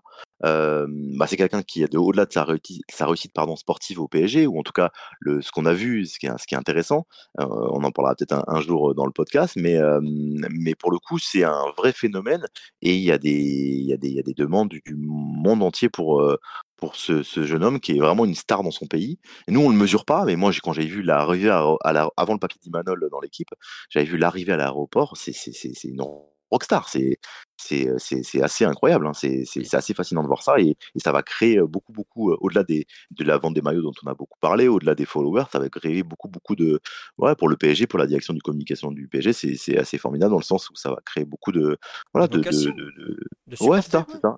Non, mais Donc euh, donc non non c'est c'est Lee, on parle du, du Messi coréen, mais quand il a, enfin, je vous l'avais partagé sur Twitter la vidéo là où il arrive à l'aéroport pour la trêve internationale, mais c'est une dinguerie. Enfin, les mecs qui lui font signer tout et n'importe quoi. Il y a quand même un type qui a acheté le maillot de Donnarumma, qui l'a floqué Lee Kang-in et qui est venu faire signer son maillot de gardien. Je suis mais qu'est-ce que t'as fait, mon ami? Ils ont, ils vont t'en refaire un de maillot, t'inquiète pas. Enfin, vraiment, c'est, ouais, c'est un phénomène Après médiatique. hein. Après sur la dimension internationale pour revenir sur le sur ta question Philo, euh, fr- faudrait poser la question euh, au, au chargé de communication du PSG, mais je pense vraiment qu'ils ont souffert du départ de Neymar et, et de Messi, euh, forcément, de ce point de vue-là, euh, en termes de demande d'interview, en termes de présence médiatique au Parc des Princes et aussi sur la Ligue des Champions. Je pense qu'il y a un avant-après. On peut pas avoir, on peut pas, le PSG ne peut pas avoir perdu Neymar et Messi sans avoir des conséquences profondes de ce point de vue-là. Ouais, mais d'ailleurs, et d'ailleurs, je pense que c'est intéressant de rebondir là-dessus parce que je trouve que ça, parce qu'on a parlé là du changement de, positionnement médiatique en termes de communication du club. Je trouve également que le fait d'avoir perdu ces, deux monstres euh, médiatiques pour le coup, avec euh, qui étaient tous les deux plus gros que le PSG en termes de, followers et d'impact médiatique, je trouve que ça a eu un, des conséquences aussi sur sur leur manière de gérer les joueurs. C'est-à-dire que je pense que, je pense même, je, l'ai vu, c'était quand même très compliqué de gérer, ces deux joueurs-là, c'est-à-dire que les faire passer en zone mixte, bon bah Messi on l'a, on l'a pas vu en, deux ans euh, en zone mixte, euh, on l'a pas vu non plus en conf en dehors de, de, son, de. Euh, Neymar il est un petit peu plus venu, mais c'était quand même compliqué.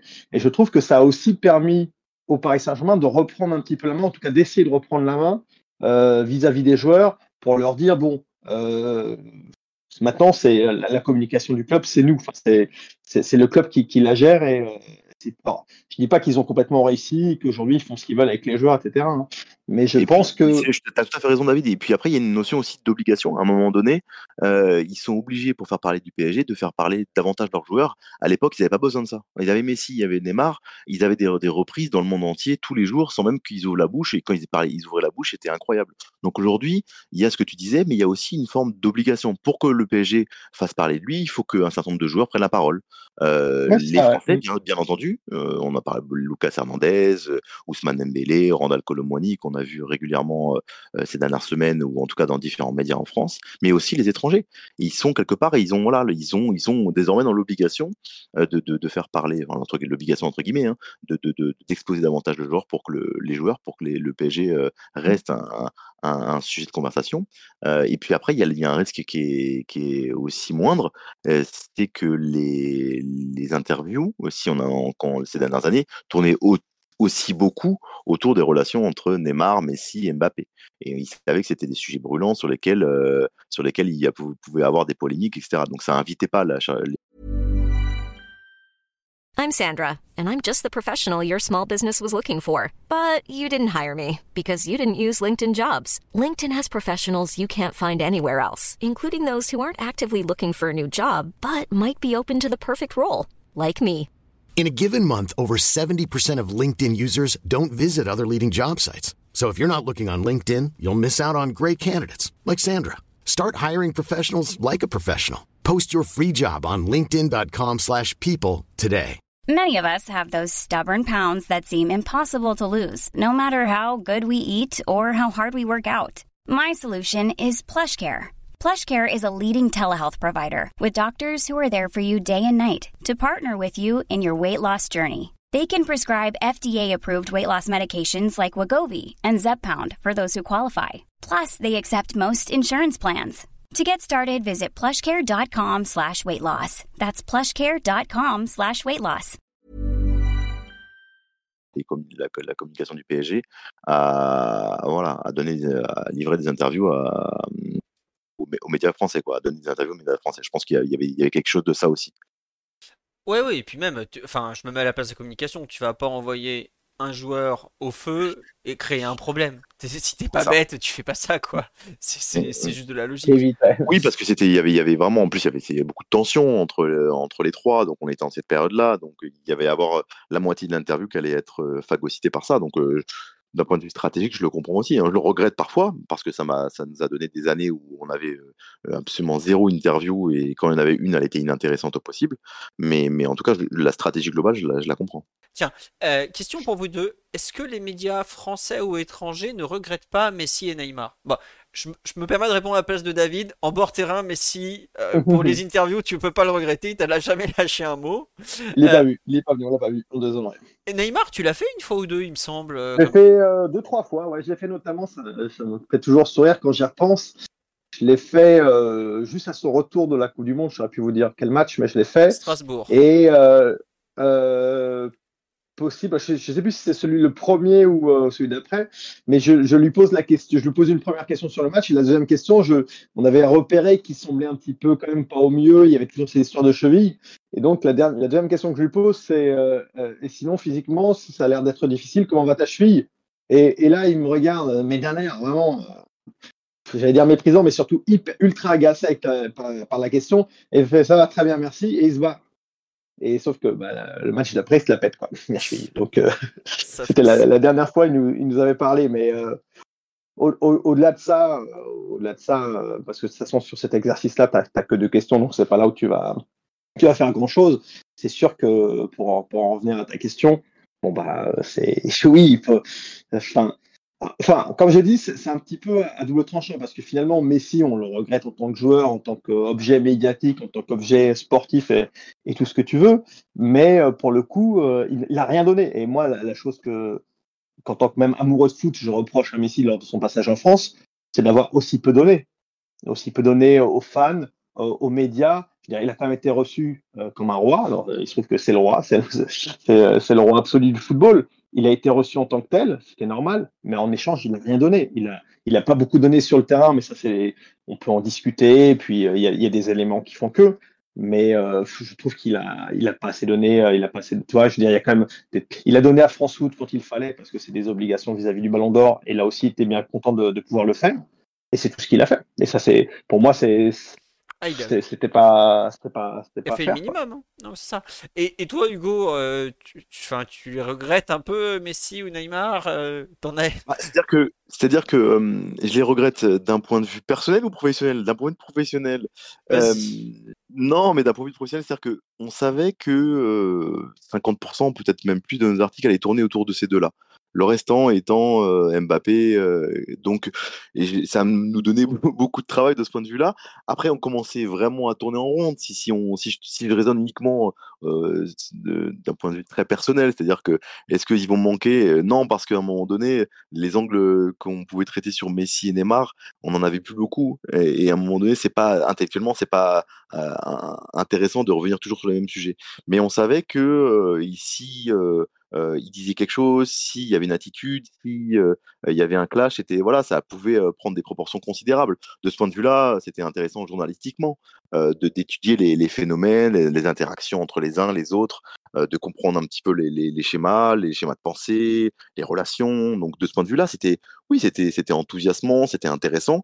Et puis après, en tant qu'amoureux de football, forcément, quand on voit Messi- et Neymar, moi je faisais partie de ceux qui prenaient voilà, énormément de plaisir à, les regarder. Ça reste des, immenses joueurs, malgré les difficultés récentes l'année dernière et celle d'avant euh, euh, pour, euh, pour Neymar. Voilà, donc euh, d'un point de vue professionnel, je trouve que je ne pouvais pas de trouver de nouveaux angles intéressants, pertinents tout le temps sur les deux, parce que si on, voilà, au bout de euh, 50, 60, 70 articles, 100 articles, je peux pas trouver des angles toujours euh, hyper originaux sur ces mecs-là.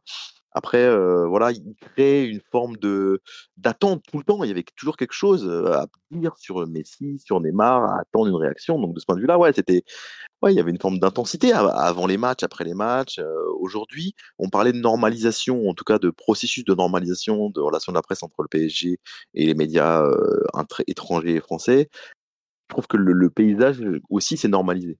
C'est-à-dire que aujourd'hui, en conférence de presse, en zone mixte, il y a moins d'effervescence parce qu'on sait qu'il n'y aura pas jamais une star, hein, à moins que Mbappé se décide à, venir de- une fois tous les euh, 4-5 mois, mais il n'y aura jamais un moment, ou en tout cas à la marge, euh, qui créera l'événement aujourd'hui. C'est clair. Voilà, il faut, ça. ça, ça participe d'une normalisation. Euh, L'arrivée de Français aussi, il faut, faut, faut être très, très clair par rapport à ça, euh, participe de cette normalisation.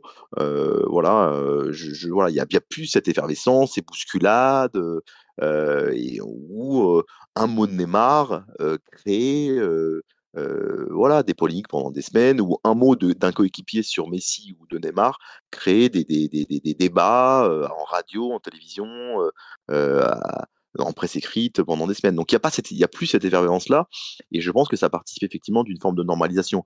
Après, de là à me dire qu'il me manque, ouais, Non, mais, mm, tu vois- moi j'ai eu le sentiment de- de- de- de- d'avoir fait le tour, quoi. Ah, euh, sportivement, pour moi, on avait complètement fait le tour. Comme tu le dis, c'était tout le temps les mêmes articles. Oh, il va essayer machin à gauche, machin à droite. Oh, il a réessayé dans l'axe, tu vois. D'un moment, d'un point de vue tactique, sportif, t'avais tout vu.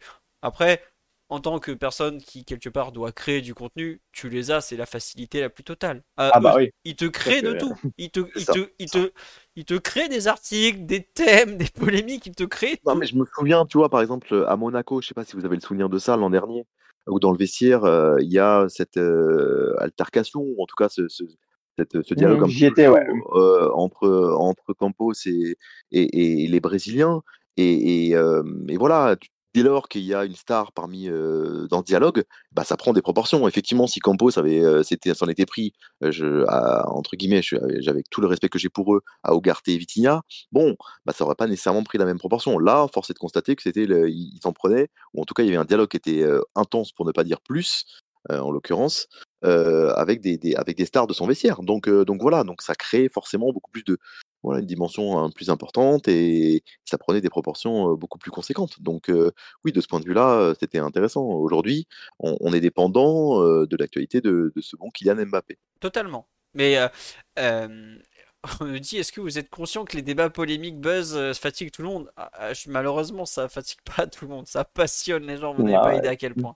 C'est ça paraît comme ça stupide et tout, mais ce genre de polémique complètement euh, inutile dans le fond et euh, qui prennent une place euh, pas possible dans la forme passionne réellement la- les gens. Voilà, c'est terrible. C'est- hein. c'est- intéressant. Ce commentaire est intéressant parce que je me suis, euh, il y a quelques années, on, on- j'avais rencontré, on avait, on avait fait une rencontre avec des lecteurs de l'équipe, euh, supporters du PSG, et beaucoup m'avaient dit ça. Et je m'étais renseigné ensuite euh, sur les papiers numériques. Et où on a les décomptes, on a les gens qui achètent l'article ou qui le lisent en l'occurrence euh, sur telle ou telle thématique. Et je m'étais dit, voilà, alors euh, essaye de les croire, essaye de considérer que euh, les articles, le magazine ou les articles euh, qui ne sont pas polémiques ou hein, des portraits ou des papiers analyses, essaye de voir s'ils sont lus autant que les papiers sur Neymar, sur Messi, les papiers polémiques. ok? Et donc j'avais fait l'étude pendant quelques semaines. J'avais dit à, à la personne chargée de- des, data ou des données à l'équipe, donne-moi la- les taux de lecture de tel ou tel papier. Et je me suis rendu compte, c'est pour répondre à la personne qui est sur le chat, que euh, le taux de lecture était mais, euh, dans des proportions mais considérables, beaucoup plus importants sur n'importe quel papier euh, polémique ou en tout cas brûlant sur Messi, Neymar ou autre, que sur un papier d'analyse qui était pourtant pertinent euh, et ou sur un papier magazine. Donc je suis pas en train de vous dire qu'il faut faire que des papiers polémiques, pas du tout. Il faut qu'il y ait un équilibre. euh, il faut avoir des papiers sur de foot, il faut avoir des papiers de, de magazine, il faut avoir papier. Voilà, on parlait tout à, l'heure du papier d'Imanol sur euh, la folie euh, en, en Corée du Sud. Voilà, c'est la diversité qui est importante. Mais cet argument-là, j'ai du mal à l'entendre parce que dans les faits, euh, ça se traduit pas par des hum, par un taux de lecture important, les magazines et, et Mais- les, et les papiers foot. Voilà, il faut être très C'est ça, ça. Tu vois, un mois, ouais, et un je, rebondis juste là-dessus. Pour... C'est c'est le thème qu'on a quand on te dit euh, vous parlez que de Paris, que de Lyon ou de Marseille. Mais de fait, dans les émissions télé ou en radio, je pense que c'est RTL, quand on fait d'autres thèmes, bah, ton audience, elle chute. Donc, euh, et c'est la même logique que pour, euh, que pour ces papiers-là. On peut essayer de faire d'autres choses, mais à un moment, on, on se met en face de- des attentes du, du public. hein. C'est le, c'est le public qui, qui, guide en partie ta ligne éditoriale. Donc, euh, oui, ces papiers-là, ces papiers buzz ou pas seulement buzz, parce que c'est vrai que ça tient aussi à la personnalité. Tu fais un papier sur Mbappé, il va être lu, quoi qu'il arrive, ça peut être quel que soit le sujet. Bien, tu vois, je vais vous citer un exemple très bête. L'année dernière, sur le, le même jour, je crois, on avait sorti un article sur un, un, je sais plus si c'était un jeune ou un truc vraiment très orienté tactique, euh, vraiment un thème qu'on voit pas souvent. Personne l'a lu. Le même jour, on avait sorti un article sur les malheurs de Mauro Icardi en Argentine avec son divorce et tout. Ça a été l'article le plus lu sur les trois mois qui ont suivi. De- voilà. Donc, Ah, mhm. au bout d'un moment, je comprends que ça fasse, euh, ça saoule certains, que oui, la polémique, tout ça. Mais euh, tu fais aussi par rapport à tes lecteurs. Alors, comme tu dis, Hugo, et c'est important d'avoir un équilibre, de pas proposer que des articles de polémique, que des articles, excuse-moi, à bas du front. Tu vois ce que je veux dire? Enfin, vous voyez tout ce que je veux Mhm. dire. Le, le genre d'article que tu as envie de lire à 18h quand tu sors du boulot. Voilà, clairement. Euh, t'as pas forcément la tête à t'ingurgiter une analyse tactique de Dan Perez, même s'il fait des schémas. hein. Euh, Mhm. Mais oui, c'est triste ce que je dis, mais c'est la réalité. Euh, quelque part, euh, tu dois avoir un équilibre parce que euh, il y a des moments pour tout. Euh, le matin, tu as des gens qui ont envie de lire des fois des gros articles et, des- et le même article, tu le publies le soir, il va pas marcher. Tu as aussi un timing par rapport au rythme de vie des gens, par rapport à ce qu'ils ont envie de lire, à quelle heure, tout ça.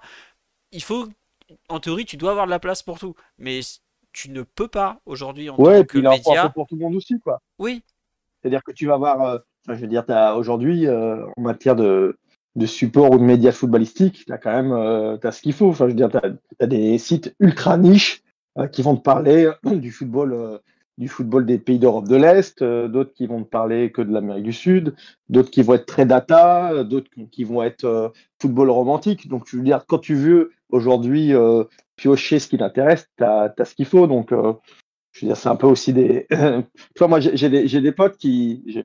J'ai- beaucoup participé à l'équipe du soir et qui viennent me voir des fois qui me disent l'équipe du soir, je supporte pas, machin tout. Mais je dis, mais regarde pas si tu supportes pas. mais tu vois, je veux dire, c'est un petit peu la même logique. Aujourd'hui, si, si t'aimes pas quand il y a trop de buzz, etc., bah, va sur un média où il y a moins de buzz, quoi, tout simplement. Oui, tu as une offre aujourd'hui qui est tellement large que tu peux euh, global. Moi, je sais par exemple, je... on me parle régulièrement, ouais, l'équipe du soir, RMC, l'after, tout ça. J'ai pas écouté ça depuis 10 ans. Et tu vois, je sais même pas Ouais, qui était bah, passé sur très l'équipe du soir, David. Parce que, bon, Mhm. déjà, je vis pas en France, ça aide. Mais ça m'intéresse pas parce que je sais. Enfin, ce que j'ai envie de lire sur le foot, c'est des trucs très spécifiques, par exemple. Ah là, ouais. Enfin, genre euh, le site de tactique allemand, par exemple, des fois je le lis, mais je comprends que ça intéresse pas tout le monde, quoi. Euh, après, euh, Vraiment, c'est une question je pense que vraiment que c'est une question d'équilibre, vraiment. Et on essaye de faire ça. Alors peut-être qu'on on réussit pas, et euh, j'essaie de, en tout cas à mon, échelle, de, participer à ça, une forme d'équilibre où on peut à la fois trouver, euh, bah, pour le, dans le média dans lequel je travaille, je parle pour euh, ce que je fais au quotidien, un, article, un portrait de tel ou tel joueur, que voilà, par exemple, ils avaient ils ont un souci dans le domaine aérien qui est évident depuis des, semaines, des mois. On avait fait un sujet, bah, c'était avant Brest et avant Newcastle pour le coup, donc bon, ça s'est confirmé ensuite sur le thème. Bah, dans le domaine aérien, ils sont, ils sont, ils sont vraiment en difficulté. Que un papier euh, d'analyse sur euh, euh, le, le, voilà, le 4 de 4 de Newcastle, que effectivement des papiers sur Mbappé, l'avenir, etc. Voilà, je trouve que notre rôle aussi à nous, peut-être que aujourd'hui avec les départs de Messi et, et, Neymar, ça va nous faciliter la tâche. On va peut-être parler davantage de, de football que, qu'à l'époque. Et, et je, voilà, je comprends le, le- la personne du, du chat, je la comprends, mais ce que voilà, on essaye nous d'être le plus équilibré possible et de, de, de- de donner un peu de, de- entre guillemets à manger à tout le monde? Ouais. Après, J'insiste sur ce que tu viens de dire, à mon avis, Hugo. Je pense que moi, je le ressens beaucoup. C'est-à-dire que quand même, le, tu sens globalement, parce que je pense, parce que le, le projet Paris Saint-Germain est quand même mieux construit, un petit peu plus cohérent et que c'est plus euh, l'alignement de- des stars, etc. euh, j'ai l'impression qu'effectivement, ça donne une matière plus, aussi plus saine à, à travailler pour nous journalistes. C'est-à-dire qu'on n'est plus nous-mêmes euh, happés par la lumière Messi, par le, par le buzz Neymar. Et on peut aussi aller sur des sujets un petit peu plus de fond. Et euh, il y a plus cette, euh, cette- C'était presque une obligation, tu vas te Bien dire. sûr, bien sûr, complètement. Quand, quand Ney- quand Neymar il faisait la bringue à Bougival, bon, bah, les médias en parlaient, quoi qu'il arrive. Tu vois, je veux dire, euh, et il y, a- moins ça, et je trouve que le projet fait. Il y a plus de- d'angles sportifs, il y a moins de, bon, il y a, il y a- il y a moins de buzz, tout simplement. Ouais, complètement. Après, euh, voilà, il y avait des rendez-vous qui étaient, euh, qui étaient annuels. euh, on, on en rigolait à l'époque avec Philo, mais les anniversaires de Neymar au mois de février, c'était devenu Ouais. le, le- voilà, c'est des Mhm. rendez-vous où on savait que avant, après, on allait parler de ça, que forcément, euh, la, la Ligue des Champions arrivant, et ben, ça allait avoir des conséquences d'un point de vue sportif. Voilà, donc tous ces sujets-là ont été écartés aujourd'hui et on effectivement on parle plus de sportifs. Après, ce que je regrette parfois, et on en discute souvent avec euh, avec Philo après les conférences de presse, c'est que parfois il, il donne pas assez de ce point de vue-là. C'est-à-dire que c'est quelqu'un d'extrêmement brillant. Ouais, c'est quelqu'un d'extrêmement euh, brillant. C'est quelqu'un mais- d'extrêmement brillant, Enrique, mais qui, qui, qui veut, qui malheureusement, euh, trop ponctuellement, enfin, trop peu à mon goût, parle de, de football et, et donne des éléments de compréhension de, de ses choix. Et ça, on, Ouais. voilà, c'est pas le sujet du jour, mais, mais je, je le regrette parce que il aurait tellement à donner, il est tellement passionnant pour les gens qui le connaissent, etc., que euh, par mépris pour euh, une corporation, il se prive d'explications et je trouve ça vraiment dommage. Et on parlait de communication euh, du PSG, de normalisation. je, trouve ça vraiment dommage que quelqu'un d'aussi riche intellectuellement ne fasse pas cet effort de d'explication, en tout cas à la marge, ou en tout cas trop, trop peu souvent à, à mon goût et au goût de mes, des gens qui suivent le PSG. Et je trouve ça vraiment dommage euh, euh, Mm. parce que pour le coup, ça participerait à, à, faire, à construire des sujets purement sportifs dans, dans, dans nos émissions, dans nos, dans nos journaux, etc. et à élever le débat. Parce que Ouais. Moi, j'aime. Vas-y, vas-y. Non, mais tu vois, c'est ça. C'est là où des fois euh, on me dit, ouais, euh, machin, l'é- l'équipe du soir ou euh, un tel va influencer tout ça. Mais je trouve que l'entraîneur, quand il, euh, quand il justement te donne des, des billes tactiques, quand il te parle de certains joueurs sur des, des aspects du jeu qu'il aime bien. Par exemple, un, un qui a été injustement critiqué, je trouve, sur ce point-là, c'est Unai Emery ou Tourelle qui donnait des justifications tactiques vraiment très Mhm, précises parfois. Passionnante, passionnante. À Thomas Mhm. Tuchel en Les deux, compar- les deux, les deux, les deux à des échelles un petit peu différentes euh, ont été passionnants, vraiment passionnants. Je, me- ça me- je, me, je me- je me rappelle vraiment de, de conférences de presse de Thomas Tuchel, euh, avec lequel moi j'ai pu accrocher sur le plan euh, professionnel et humain, euh, où il te détaillait vraiment de manière extrêmement Mhm. précise tel ou tel placement et ça nourrissait des papiers euh, formidables et il faisait l'effort, euh, ce que n'a- ce qu'on n'a absolument pas fait ensuite Pochettino. Euh, et là encore, je, je, voilà, je parviens à ce que je disais, mais Luis Enrique pourrait. euh, euh, alors Même si moi, j'ai trouvé qu'il y a une, une petite peut-être réflexion là-dessus. euh, parce que bon, pour le coup, euh, moi, c'est des sujets que, que, que j'évoque régulièrement avec les gens de la, com du PSG. Parce que, euh, parce que je, trouve que c'est frustrant. Alors, du coup, je parle un petit peu pour tout le monde. Je parle, parle en Prime Vidéo parce que c'est là où ils interviennent chez nous, mais on leur fait ces retours-là pour leur dire euh, on aimerait bien quand même avoir un petit peu plus de, de fond et que, et que ça réponde pas toujours à côté, etc. Et, euh, et, je sais également que c'est pas facile pour les pour les gens de, la COP, puisque si, enfin Louis Enrique, il n'est pas comme ça, il n'est pas arrivé comme ça, enfin il s'est pas transformé plus exactement au Paris Saint-Germain. Il y a eu plein de papiers qui l'ont montré, compris dans, l'équipe pour analyser un petit peu son son comportement médiatique depuis depuis des années. Et euh, j'ai trouvé juste que sur les dernières semaines, euh, il a un petit peu plus donné. Alors est-ce que c'était conjoncturel, ponctuel, parce que ça l'a arrangé à ce moment-là de de donner plus, ça, ça va être à suivre. Euh, il y a eu évidemment aussi le, le Kabapé où là il a, parlé de choses un peu précises, même s'il n'a pas tout voulu dire en expliquant qu'il y avait des choses qu'il dirait en tête à tête avec avec Mbappé. Mais j'ai trouvé que sur euh, notamment il y avait une conférence de presse il y a, il y deux trois semaines juste avant la trêve où il avait euh, enfin livré un petit peu des, éléments euh, petit peu plus clairs, on va dire. Il n'avait pas, pas complètement répondu à côté. Donc, euh, et, et, en tout cas, nous, c'est des... effectivement, il y avait, excuse-moi, David, je coupe, il y a une dernière conf, effectivement, je le trouve beaucoup plus, euh, euh, je me souviens plus quel match, et on, a, on s'est fait la réflexion aussi parmi les journalistes, où il avait plus donné d'éléments d'explication et, ouais. et c'est vraiment dommage qu'il il est passionnant. C'est quelqu'un de quand il ouais, commence à expliquer des, des, éléments de, de, jeu, des éléments euh, de sa méthode, etc. Il, il, est de ses objectifs, il est passionnant. Et, et je regrette vraiment. Et pour revenir à, au sujet du soir, qui est la communication, je regrette vraiment, même si ça pas dans, du tout dans sa méthodologie de travail, qu'il puisse pas donner une, une à deux interviews par an en individuel mmh. où il expliquerait vraiment sa méthodologie, etc. Je pense que c'est quelqu'un qui peut être pour le lecteur, l'auditeur euh, ou le téléspectateur, ah oui, absolument passionnant.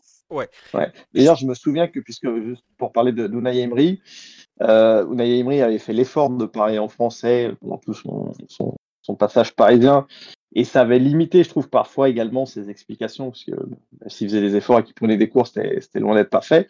Et je me souviens que juste après que ce parti, il avait donné, je crois que c'était à El País, il avait donné une interview donc en, espagnol du coup qui avait été euh, mais super intéressante euh, ouais, de, de sur tous les points de vue sur son fonctionnement sur la tactique etc et voilà donc là et tout ça pour dire que je te rejoins complètement là-dessus que de temps en temps que, que, que les coachs comme ça qui comme tu le dis quand même globalement sont sont des gens qui, qui il faut se rendre compte de ce que c'est aujourd'hui d'être coach. Hein. Ils pensent, ils pensent foot H24, euh, ils mangent foot 365 jours par an. Euh, tous les, tous les détails sont ajustés au millimètre près et tout. Donc, ils viennent t'expliquer un petit peu ça, euh, comme tu dis, ils vont pas faire ça toutes les semaines, mais s'ils pouvaient le faire de temps en temps, ça, serait super intéressant. Et je pense qu'en plus, pour le cas du Paris Saint-Germain, ça serait, ça serait aussi, euh, ça, pourrait être bien, quoi. Ça rentrerait dans cette logique-là, en tout cas, de se dire, tiens, on, on donne un petit peu aussi aux, médias et donc euh, indirectement aux, aux, fans et aux, aux, fans de foot, en tout cas. Ouais.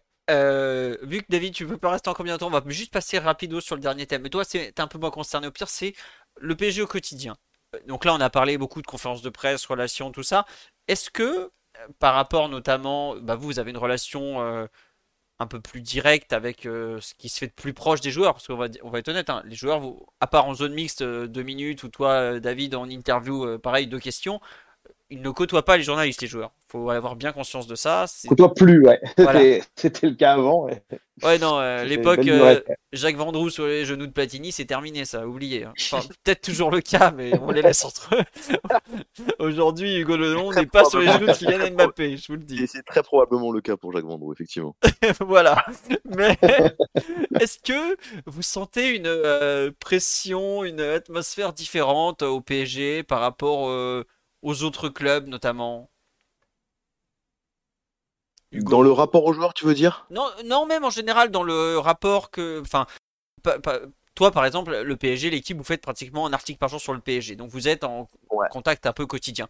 Est-ce que tu sens ouais. une euh, une pression euh, peut-être du club ou une euh, une pression ah, de l'extérieur sur le club? Vous la sentez bah, c'est incomparable. C'est-à-dire que sur les, mais c'est pas spécifique à Paris. Quand, quand mes collègues écrivent sur Marseille, l'équipe l'écrit. Et pour le coup, ça c'est la force de l'écrit. Reste, c'est-à-dire que on est lu le matin ou à minuit et demi quand l'équipe sort, et on a des messages immédiatement. Et ça, c'est bah, clair et c'est normal en fait.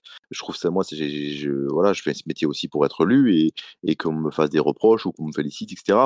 Donc il y a une pression qui est, inhérente à, mon métier et il faut l'accepter. Et, forcément, quand on écrit sur des sujets parisien ou sur l'équipe de France comme, comme moi ou mes collègues, et bah, il y a une pression qui est importante. Donc après, faut, faut, il faut l'assumer, il faut l'intégrer et puis, puis l'accepter. Mais c'est ce qu'on cherche aussi. Sinon, sinon bah, c'est d'être lu, entendu ou vu par deux personnes, c'est dommage. Donc on, on l'a intégré. Il y a une pression qui est importante.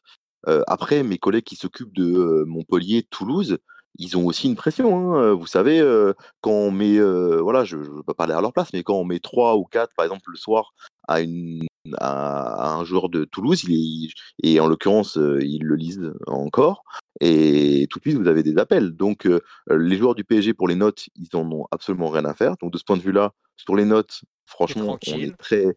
Alors là, pour le coup, on est très tranquille. Vous, je pouvais mettre zéro à Neymar. J'aurais, j'aurais eu, jamais eu un appel de ses, de ses conseillers.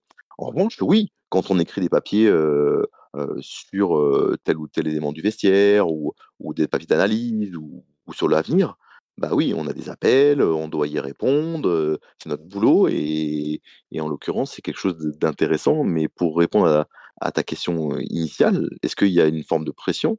Oui, il y a une forme de pression bah, qu'on se met déjà pour être le plus précis possible et plus proche de la vérité avec, avec les sources dont on dispose. C'est pas toujours facile et il y a une marge d'erreur qui est, qui est importante. je pense qu'on en est tous conscients. On essaie de toujours faire au plus proche de la vérité et on essaye d'être, je pense, tous collectivement honnêtes intellectuellement. Après, oui, il y a des pressions et, et c'est normal et c'est à nous de, de, faire la part des choses. Et mais pas plus finalement que dans d'autres grands clubs, quoi. Bah, il faudrait poser la question à des, des, gens qui suivent le Bayern Munich et le Real Madrid et Manchester City, mais la différence peut-être avec les grands clubs euh, comme Real, c'est qu'il y a des journaux qui sont des journaux amis, c'est ce qu'on disait tout à l'heure, euh, Philo. C'est-à-dire que le rapport avec le club il est différent. Donc quand euh, le rapport avec le club est différent, je pense aussi à des journaux portugais qui sont proches d'un certain nombre de, de clubs locaux, euh, voilà, il y a une forme de proximité qui fait que on est moins critique. Donc, quand on est moins critique, c'est sûr qu'à minuit et demi ou à 7 heures du matin, on a moins de coups de fil. Hein. ils sont contents, ils envoient un message, merci pour tout, etc. Là, on a, et moi, je défends cette vision-là du journalisme, une vision honnête intellectuellement, mais une vision critique par rapport aux, faits et aux actions du PSG, ce qui a créé, ce qu'on disait tout à l'heure, une forme de, de, de, défiance à l'époque avec le, le, PSG de QSI qui ne comprenait pas pourquoi on ne les soutenait pas. Moi, je, je, défends une vision journalistique où on a une vision critique et, et, voilà, voilà c'est ça la différence par rapport à d'autres médias et d'autres pays qui ont une culture journalistique différente et où ils auront forcément moins de pression parce qu'ils vont écrire, entre guillemets, sans vouloir faire injure à ces gens-là, ce que la direction du club le veut. Mais par exemple, avec l'équipe de France, qui est un cas un peu mhm. particulier, est-ce que l'équipe a aussi cette, euh, comment dirais-je, cette froideur peut-être au sujet? Parce que l'équipe de France, là, en France, tu vois, ça fait. Je comprends que par exemple l'équipe soit neutre par rapport au PSG, parce mhm. que bah, tu es le journal sportif de toute la France. Mais l'équipe de mhm. France, c'est l'équipe de toute même la chose, France. Même chose, on a, exactement la même, on a exactement le même positionnement. Mmh, pour le coup, je parle, en connaissance de cause, ça fait, euh, 7 ans que je les suis également. j'ai à titre personnel et pour parler pour mes collègues et je pense pas les trahir leurs leur pensées, on a exactement le même positionnement. Après, ça ne nous empêche pas, sur une finale de coupe du monde et je vais être très honnête avec vous, de bondir sur le but de Kylian Mbappé sur l'égalisation. C'est pas voilà, c'est pas, un comportement anti-journalistique parce qu'on est des passionnés de foot et que et que tu es mené de 0 et que tu y crois pas et qu'à un moment donné, bah, voilà et que tu as les journalistes argentins qui sont fous en, tribune et qui te mmh regardent et qui te défient à 2-0. Et quand le bon Marcus Thuram et, le bon Kylian Mbappé égalisent à la fin, sur, un, sur, une, sur remise de Thuram, bon bah voilà, tu as tendance à, bondir de, ton, de, ton, de ta chaise et te dire, bon voilà, c'est bien aussi quoi. Mais une fois que je t'ai dit ça, on essaye toujours collectivement d'avoir une forme d'honnêteté intellectuelle et donc avoir une vision critique sur le sujet qu'on traite. voilà, on ne dit pas que du bien de Didier Deschamps euh, euh, toute la journée. Voilà, j'ai fait un papier sur le, sur le staff de Didier Deschamps euh, il y a deux jours. Euh, je suis pas sûr, pour ne pas dire plus, que ça lui est beaucoup plu. Voilà, mais c'est comme ça, c'est une vision. il a, on, a des relations professionnelles entre l'équipe et le staff de l'équipe de France. Et ça ne nous empêche pas d'écrire effectivement que sur, ça pose le fait qu'il ait décidé d'avoir un, staff réduit et, de pas introduire des, spécialisations, ça pose des questions, voilà. Mais c'est voilà, un positionnement que on revendique et avec lequel je suis extrêmement à l'aise. D'accord. Et c'est marrant que tu parles de la presse argentine parce que bah, pour avoir regardé régulièrement depuis 10 ans les sélections où jouent de Paris- des Parisiens, il y a eu des Parisiens de euh, Di Maria, Lavezzi, Paredes ou Celso. Je regardais le match et après j'allais lire les commentaires de la presse argentine. Certains matchs, je voyais euh, Messi qui faisait pas grand chose, j'étais là, ouais, bon, il, il a 6 quoi. J'ouvrais mon bon Clarine ou Olé et je vois 8 sur 10, 9 sur 10, je fais, mais, mais c'est de l'idolâtrie Non, du a- on n'a pas, ouais, on a, on n'a pas ce rapport-là. Enfin, moi, Ouais, en voilà. tout cas, ma, ma génération, euh, peut-être que c'était le cas avant, ça pour le coup, je j'ai pas suffisamment de recul pour juger, euh, mais ma génération, on n'a jamais été dans ce rapport-là avec les joueurs français de l'équipe de France. Jamais. Sincèrement, euh, si la personne a fait un mauvais match, qui s'appelle Kylian Mbappé, Lucas Hernandez, Kando Colomwani ou que ça soit le huitième latéral droit, on aura ce rapport-là. Bah. Moi, je trouve, hein, en tout cas, qui est plutôt sain.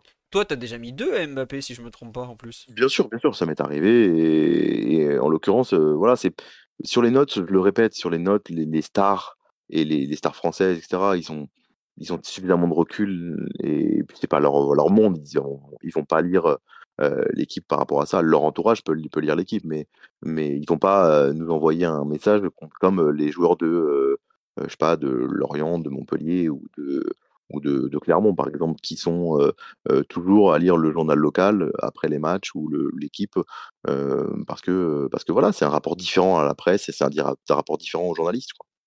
Euh, dernière question, parce que David doit peut-être y aller. Et je je lui avais promis euh, 22h15, il est déjà 22h20, donc voilà. David, merci pour tout. On a juste une dernière question, mais si Hugo Ouais. veut la faire tout Avec seul. plaisir. Euh, non, mais est-ce ah, que- bah, y- y- avant de partir, il va y répondre. Ouais. Est-ce que tu, vous avez l'impression que le, le PSG vit malgré tout dans une certaine frénésie euh, médiatique, environnementale un peu Hmm. ou, ou je- bon, on en a un peu parlé avec Ouais, Messi Neymar, alors- mais tu sens toujours quand même cette frénésie, euh, David? Alors, à l'heure actuelle, moi, j'avais- halluciné, j'avais couvert le, le Trophée des Champions à, à Tel Aviv, euh, le PSG Nantes, là, il y a, le dernier Trophée des Champions en date. Euh, là, la frénésie, elle était dingue. Je, veux dire, c'était des rockstars, quoi. Ils revenaient en plus de leur tournée au Japon. On avait vu les images, c'était la folie. Euh, je les avais fait aussi plusieurs fois en déplacement en Ligue des Champions, et c'était la frénésie. Donc, la frénésie sur ce qui entoure le club, euh, on s'en rend pas compte, mais c'est devenu, oui, c'est, je dis les Rolling Stones ou les Beatles, mais c'est c'est plus, les, c'est plus les rockstars de l'époque, mais c'est des rockstars. Donc ça, je trouve que de l'extérieur, ça reste et ça conditionne un petit peu euh, pas mal de choses. euh, C'est-à-dire que quand on dit oui, ils sont fermés, etc. Mais oui, mais faut, ou tu vois, il y a eu la polémique sur le, est-ce qu'ils devraient voyager en train? J'attends de voir là, l'équipe de France va peut-être voyager en train pour son prochain déplacement, c'est ce qui dans les tuyaux en tout cas. Euh, le PSG, c'est quand même, enfin aujourd'hui, il faut se rendre compte de ce que c'est, quoi. Donc la frénésie, elle est là. Maintenant, moi, ce qui m'étonne également, c'est que je trouve que quand je, alors je côtoie peu les joueurs, mais je les, vois quand même un petit peu euh, à d'autres moments que, notamment que d'autres journalistes. Euh, je trouve que ça reste des joueurs de foot, quoi, finalement. Et, euh, et dans, dans leur, dans, dans, tout ce qu'ils, dans leur quotidien, en tout cas, dans, une fois qu'ils arrivent au stade, parce que je pas parler de leur quotidien, je ne suis pas tout le temps avec eux, mais je passe plusieurs heures avec eux au stade. Ça reste des joueurs lambda. Enfin, je veux dire, ils, parlent avec leurs euh, les camarades d'en face, euh, ils vont signer des autographes, ils font des selfies. Enfin, faut pas croire non plus qu'ils sont, ils sont pas du tout dans une bulle les soirs de match. Ils jouent plutôt le jeu. euh, ils arrivent. Moi, je les vois à des moments où il n'y a pas de caméra, donc ils font pas ça pour les caméras. Ils vont, ils vont notamment au Parc des Princes quand ils arrivent. Il y a, il y a souvent des, soit des personnes handicapées ou des jeunes qui sont là défavorisés. Ils s'arrêtent, ils leur parlent, etc. Donc il y a, euh, il y a, oui, il y a beaucoup de frénésie autour du, du club, mais à l'intérieur, j'ai l'impression qu'eux, parfois, sont un petit peu, et d'ailleurs, c'est ce qu'on m'a rapporté, qu'eux, ils sont un petit peu dans leur bulle. Tout à l'heure, Hugo disait, bon, bah, euh, Neymar lisait pas l'équipe, Ougarté non plus. Donc euh, tout ce qui peut, tout, tout l'emballement médiatique, j'ai l'impression que parfois, ça leur, Ça leur passe ça leur passe ouais. complètement au-dessus. Ouais. Ouais. Et Donc voilà, donc il y a, y, a, il y a la fréné- frénésie extérieure, mais eux ne la ressentent pas forcément. D'accord, bah écoute, merci pour euh, toutes, tes interventions, ton expertise depuis le bord du terrain et tout ça. Euh, on va te laisser y aller, on va, on va terminer avec Hugo sur la question, parce que je pense que lui, la frénésie, il la ressent peut-être un peu plus de par la, la- avec la presse écrite. Et euh, à très bientôt, en tout cas, pour peut-être un autre podcast autour de la presse. Ouais, ça. avec plaisir. Écoute, Merci encore merci pour ton passage. Rendez-vous pour PG Monaco. C'est sur Prime, Ouais. donc vous le montrez pas. je fais la Yep. pub. On sera là, tu as bien raison, tu as bien raison. Et puis bah j'ai mis ton, si vous voulez le suivre sur Twitter, j'ai mis son compte Twitter dans la- le lien vers la news.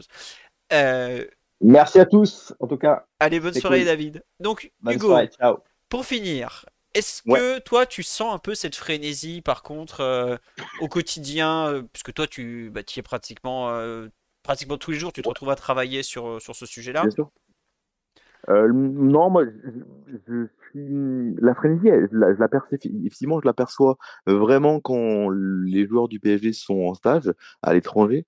Euh, David parlait à l'instant euh, du stage euh, en Asie. Je pense qu'il y a des stages aussi euh, aux États-Unis à l'époque où là on perçoit effectivement une frénésie notamment à l'époque de Messi Neymar qui était totale. Là, sur le début de saison, euh, notamment en déplacement, je vois certains stades où il y a moins de demandes de place euh, qu'à l'époque Messi Neymar. Les stades sont toujours pleins, mais pour en avoir discuté un petit peu avec les attachés de presse et les, les, les, dirigeants de certains nombre de clubs, il y a des demandes qui sont beaucoup moins importantes en termes de, de, de demandes de billets pour le PSG. Donc c'est un peu moins les Rolling Stones, pour reprendre la terminologie utilisée par David à l'instant, qu'à l'époque. Ça, c'est la première chose. Et au Parc des Princes, c'est un sujet qui avait été traité par, mon collègue Arnaud il y a quelques semaines. Il y a parfois des, trous au Parc des Princes, des, des, gens qui ne viennent pas. Et je pense que le parc affiche toujours complet, mais il y a des gens qui ne viennent pas parce qu'ils sont, voilà, sont abonnés, qui, ont du mal à revendre leur place. Donc la frénésie dont tu parles, une frénésie populaire, je la ressens moins que les dernières années, mais c'est logique. Voilà, on perd pas deux stars de la dimension de Neymar et Messi sans avoir des, conséquences sur en termes de popularité et en termes de, frénésie euh, ou en tout cas voilà en termes de de, retour de, de- des gens dans les stades. Je pense que c'est assez clair. Moi je trouve que voilà on parlait de normalisation de ce point de vue-là aussi. Je trouve je perçois ça. D'accord. Et moi, il y a un truc qui m'a toujours choqué autour du PSG, c'est à quel point des fois le club va surréagir pour des affaires tout à fait banales ou quelconques. Est-ce que Tu penses à quoi? Tu il y eu, quoi il y a eu des interviews où ils ont fait des trucs genre euh, machin l'a mal pris, euh, tout ça. euh, t'es là où le club entre guillemets communique en off sur des éléments où t'es là, t'as envie de leur dire, mais en fait, vous avez même pas besoin de réagir, puis ça va se tasser quoi. Et, j- Mhm. et j'ai l'impression, euh, je pense, je crois que c'était une des interviews de Mbappé où ils, ils avaient fait, euh, ils en avaient fait des caisses. Là, mais pourquoi vous perdez votre temps à, à vouloir démentir, réorienter la pensée ou ce genre de choses quoi? Et moi, ce qui me choque le plus, c'est quand arrive la Ligue des Champions, Mhm. tous ça, ça, devient, ça clignote dans tous les sens. Tu sens pas, toi, autour de la Ligue des Champions, un peu cette. euh, Alors peut-être un peu moins maintenant avec Luis Enrique, quoi, quand il est arrivé, il a dit direct qu'il était là pour la gagner. Ah oui complètement. non mais euh, je sais pas, j'ai l'impression que. Alors, y a- ouais, alors, je, je perçois comme toi une forme de, de tension, effectivement, à l'approche de- de- des, huitièmes de finale Ligue des Champions et des matchs décisifs. Là, on va en avoir euh, très probablement à Dortmund, euh, enfin, bien sûr Newcastle, mais ensuite Dortmund. Euh, une forme de pression, oui. En fait, ça se traduit, et c'est intéressant, par une volonté de contrôler. C'est-à-dire que on nous avait, à l'époque, accusé de déstabiliser le club avant les grands rendez-vous de Ligue des Champions, de faire des papiers polémiques sur, euh, à l'époque, le directeur sportif, le président, ou tel ou tel euh, débat entre joueurs. Euh, absolument pas, hein. c'était pas une volonté délibérée de, déstabiliser le club. Il y avait absolument rien de tout ça. Mais aujourd'hui, pour répondre à ta question, effectivement, quand les grands rendez-vous approchent, donc que ce soit des, huitièmes de finale ou des quarts de finale, il y a une volonté de, contrôler davantage et de savoir ce que le Parisien prépare, ce que RMC prépare, ce que l'équipe prépare, etc. Et effectivement, y y a- on sent qu'il y a une forme de tension, il y a une volonté de, de- de- de- d'un plus grand contrôle par peur, par crainte d'une dé- dé- déstabilisation d'un, d'un article qui, qui fâcherait tel ou tel joueur, qui fâcherait tel ou tel clan, etc. Et donc, effectivement, il y a une volonté de contrôle quand la Ligue des Champions arrive. D'accord. Mais c'est marrant, tu vois, c'est qu'il y a des moments, ce que David l'exprimait très bien, les joueurs, je pense, euh, ont assez de recul. Et c'est là où l'apport de certains joueurs comme Neymar, qui est imperméable, mais totalement à la pression, ou Keylor Navas a, a fait beaucoup de bien, qu'il Mhm. y a eu des moments où j'ai l'impression que c'est le club qui se stressait tellement, enfin, je- je- donc les, les gens autour des joueurs, qu'ils arrivaient à stresser les joueurs, en fait. Je sais pas si toi aussi tu ressentais ça euh, dans, ton travail, dans ton approche ou autre? Non, non, je, comprends, je comprends ta, je comprends ton propos. Euh, effectivement, il y avait une tension. Il y avait, euh, je ne sais pas si régulièrement, euh, il y avait des photos voulues de Nasser Al-Khelaifi avec le directeur sportif de l'époque, etc., où il y avait une forme de, effectivement de, tension, comme si on voulait préparer le match aussi en coulisses avant de le jouer. Et ça, effectivement, je l'ai perçu à une période. Aujourd'hui, bah, tu l'as dit, on est dans une dynamique inverse. On veut dédramatiser, expliquer à quel point euh, c'est pas une, un objectif en soi la Ligue des Champions, même si, comme tu disais, Luis Enrique l'a expliqué directement lui, mais effectivement, au club, ils sont plus du tout dans cette dynamique-là, à la fois de, chez, les, chez les dirigeants et, à la communication.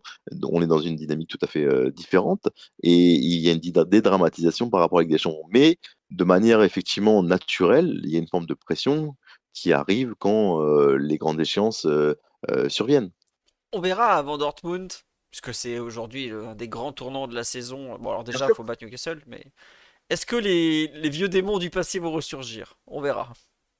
Bah non, non, mais c'est intéressant de, voir comment euh, le PSG, en termes de communication, parce que c'est la thématique du soir, euh, va préparer ses rendez-vous face à Newcastle et face à, Dortmund. Euh, de quelle manière ils vont essayer de préparer ça Avec est-ce qu'ils vont ouvrir? En essayant de dédramatiser et d'expliquer que, même s'il y a une élimination, c'est pas dramatique, etc. Ça sera intéressant. Bien sûr, sportivement, on va suivre ça, mais en termes de communication, bon, la Newcastle, ça va venir très très vite la semaine prochaine, mais avant Dortmund et en fonction du résultat de Newcastle, il y aura l'enjeu sera euh, plus ou moins considérable. Euh, il suffit qu'il y ait un nul ou une défaite à Newcastle et là, ça pourrait prendre des proportions euh, voilà quasiment dramatiques, hein, sportivement en tout cas. Donc, ça sera intéressant de, effectivement d'analyser la pression et, la manière, la stratégie mise en place par le club avant le, grand rendez-vous de, de, Dortmund, et puis la manière dont Luis Enrique va le faire aussi. ça, c'est toujours intéressant de voir comment la première année, le nouveau coach gère ces grands rendez-vous-là en termes de communication. Ce sera hyper intéressant à, décrypter et Luis Enrique a une habitude de, ces grands rendez-vous, à la fois en club et en, sélection et avant en tant que joueur. Donc on va voir comment il gère ça. Moi je pense qu'il est très habile et qu'il va, il réussir voilà, à attirer la pression à lui. On, verra comment ça, va se passer, mais en tout cas c'est hyper intéressant à décrypter. Mais c'est vrai que ça, enfin, ce qui était très drôle lors de la conférence de presse de présentation, c'est que le PSG qui fait dire depuis deux mois Maintenant, on est dans la patience, la Ligue des Champions, on verra. Et, lui, il arrive, il met les pieds dans le plat. Ah non, non, non, moi je suis venu pour la gagner. Hein. Je viens pas pour passer les couilles. C'est ça qui est, c'est ça qui est un, bah, c'est un, c'est un immense compétiteur. On l'a vu pour les plus anciens en tant que joueur. C'est quelqu'un qui avait une, volonté de gagner exceptionnelle. Voilà, c'est quelqu'un qui est entre guillemets un mauvais joueur, dans le sens où il, avait une détestation de la défaite. Et, et moi, ce discours-là initial, même si effectivement tu l'as tout à fait raison, Philo, de dire que ça a fait tiquer en interne, parce que ça correspond vraiment à la réalité. Mais il est arrivé, c'est quelqu'un qui a, plus de 50 balais, il, a des ambitions, il a des convictions, il est venu pour quelque chose en particulier, et lui, quelque chose en particulier, c'est tout gagner. Et dans tout gagner, c'est le championnat de France, c'est les coupes, mais aussi effectivement la Ligue des Champions. Et il l'assume, et, c'est pour ça que c'est pour ça qu'il l'a dit. Et, voilà, c'est intéressant de ce point de vue-là qu'il ait pris en main euh, sa communication et tout de suite annoncé que non, non. Euh, euh, moi, je suis là pour, je suis là pour aller la chercher. Et c'est pour ça qu'il y, a une y aura une pression particulière là, Newcastle et Dortmund, parce que oh, c'est bien de l'avoir annoncé, mais c'est bien aussi que ça se traduise par des, des faits. Oui, c'est ça. C'est la, pression, il l'a mise tout seul et puis bah, il va, il va devoir l'assumer. Après, c'est pas le genre à fuir ses responsabilités. Hein. Non, non, complètement, complètement. Au contraire, il aime, il aime on l'a vu en conférence de presse, et il aime la, bagarre, il, aime, il, se nourrit de ça. Et, et, c'est, c'est, moi, je trouve ça dommage dans le sens où parfois c'est au détriment de son propos, de, de, de du, voilà, de, de l'intérêt de son propos, ce dont on parlait tout à l'heure. Je trouve ça vraiment dommage qu'il n'aille pas au, au, fond des choses, qu'il ne se fasse pas l'effort.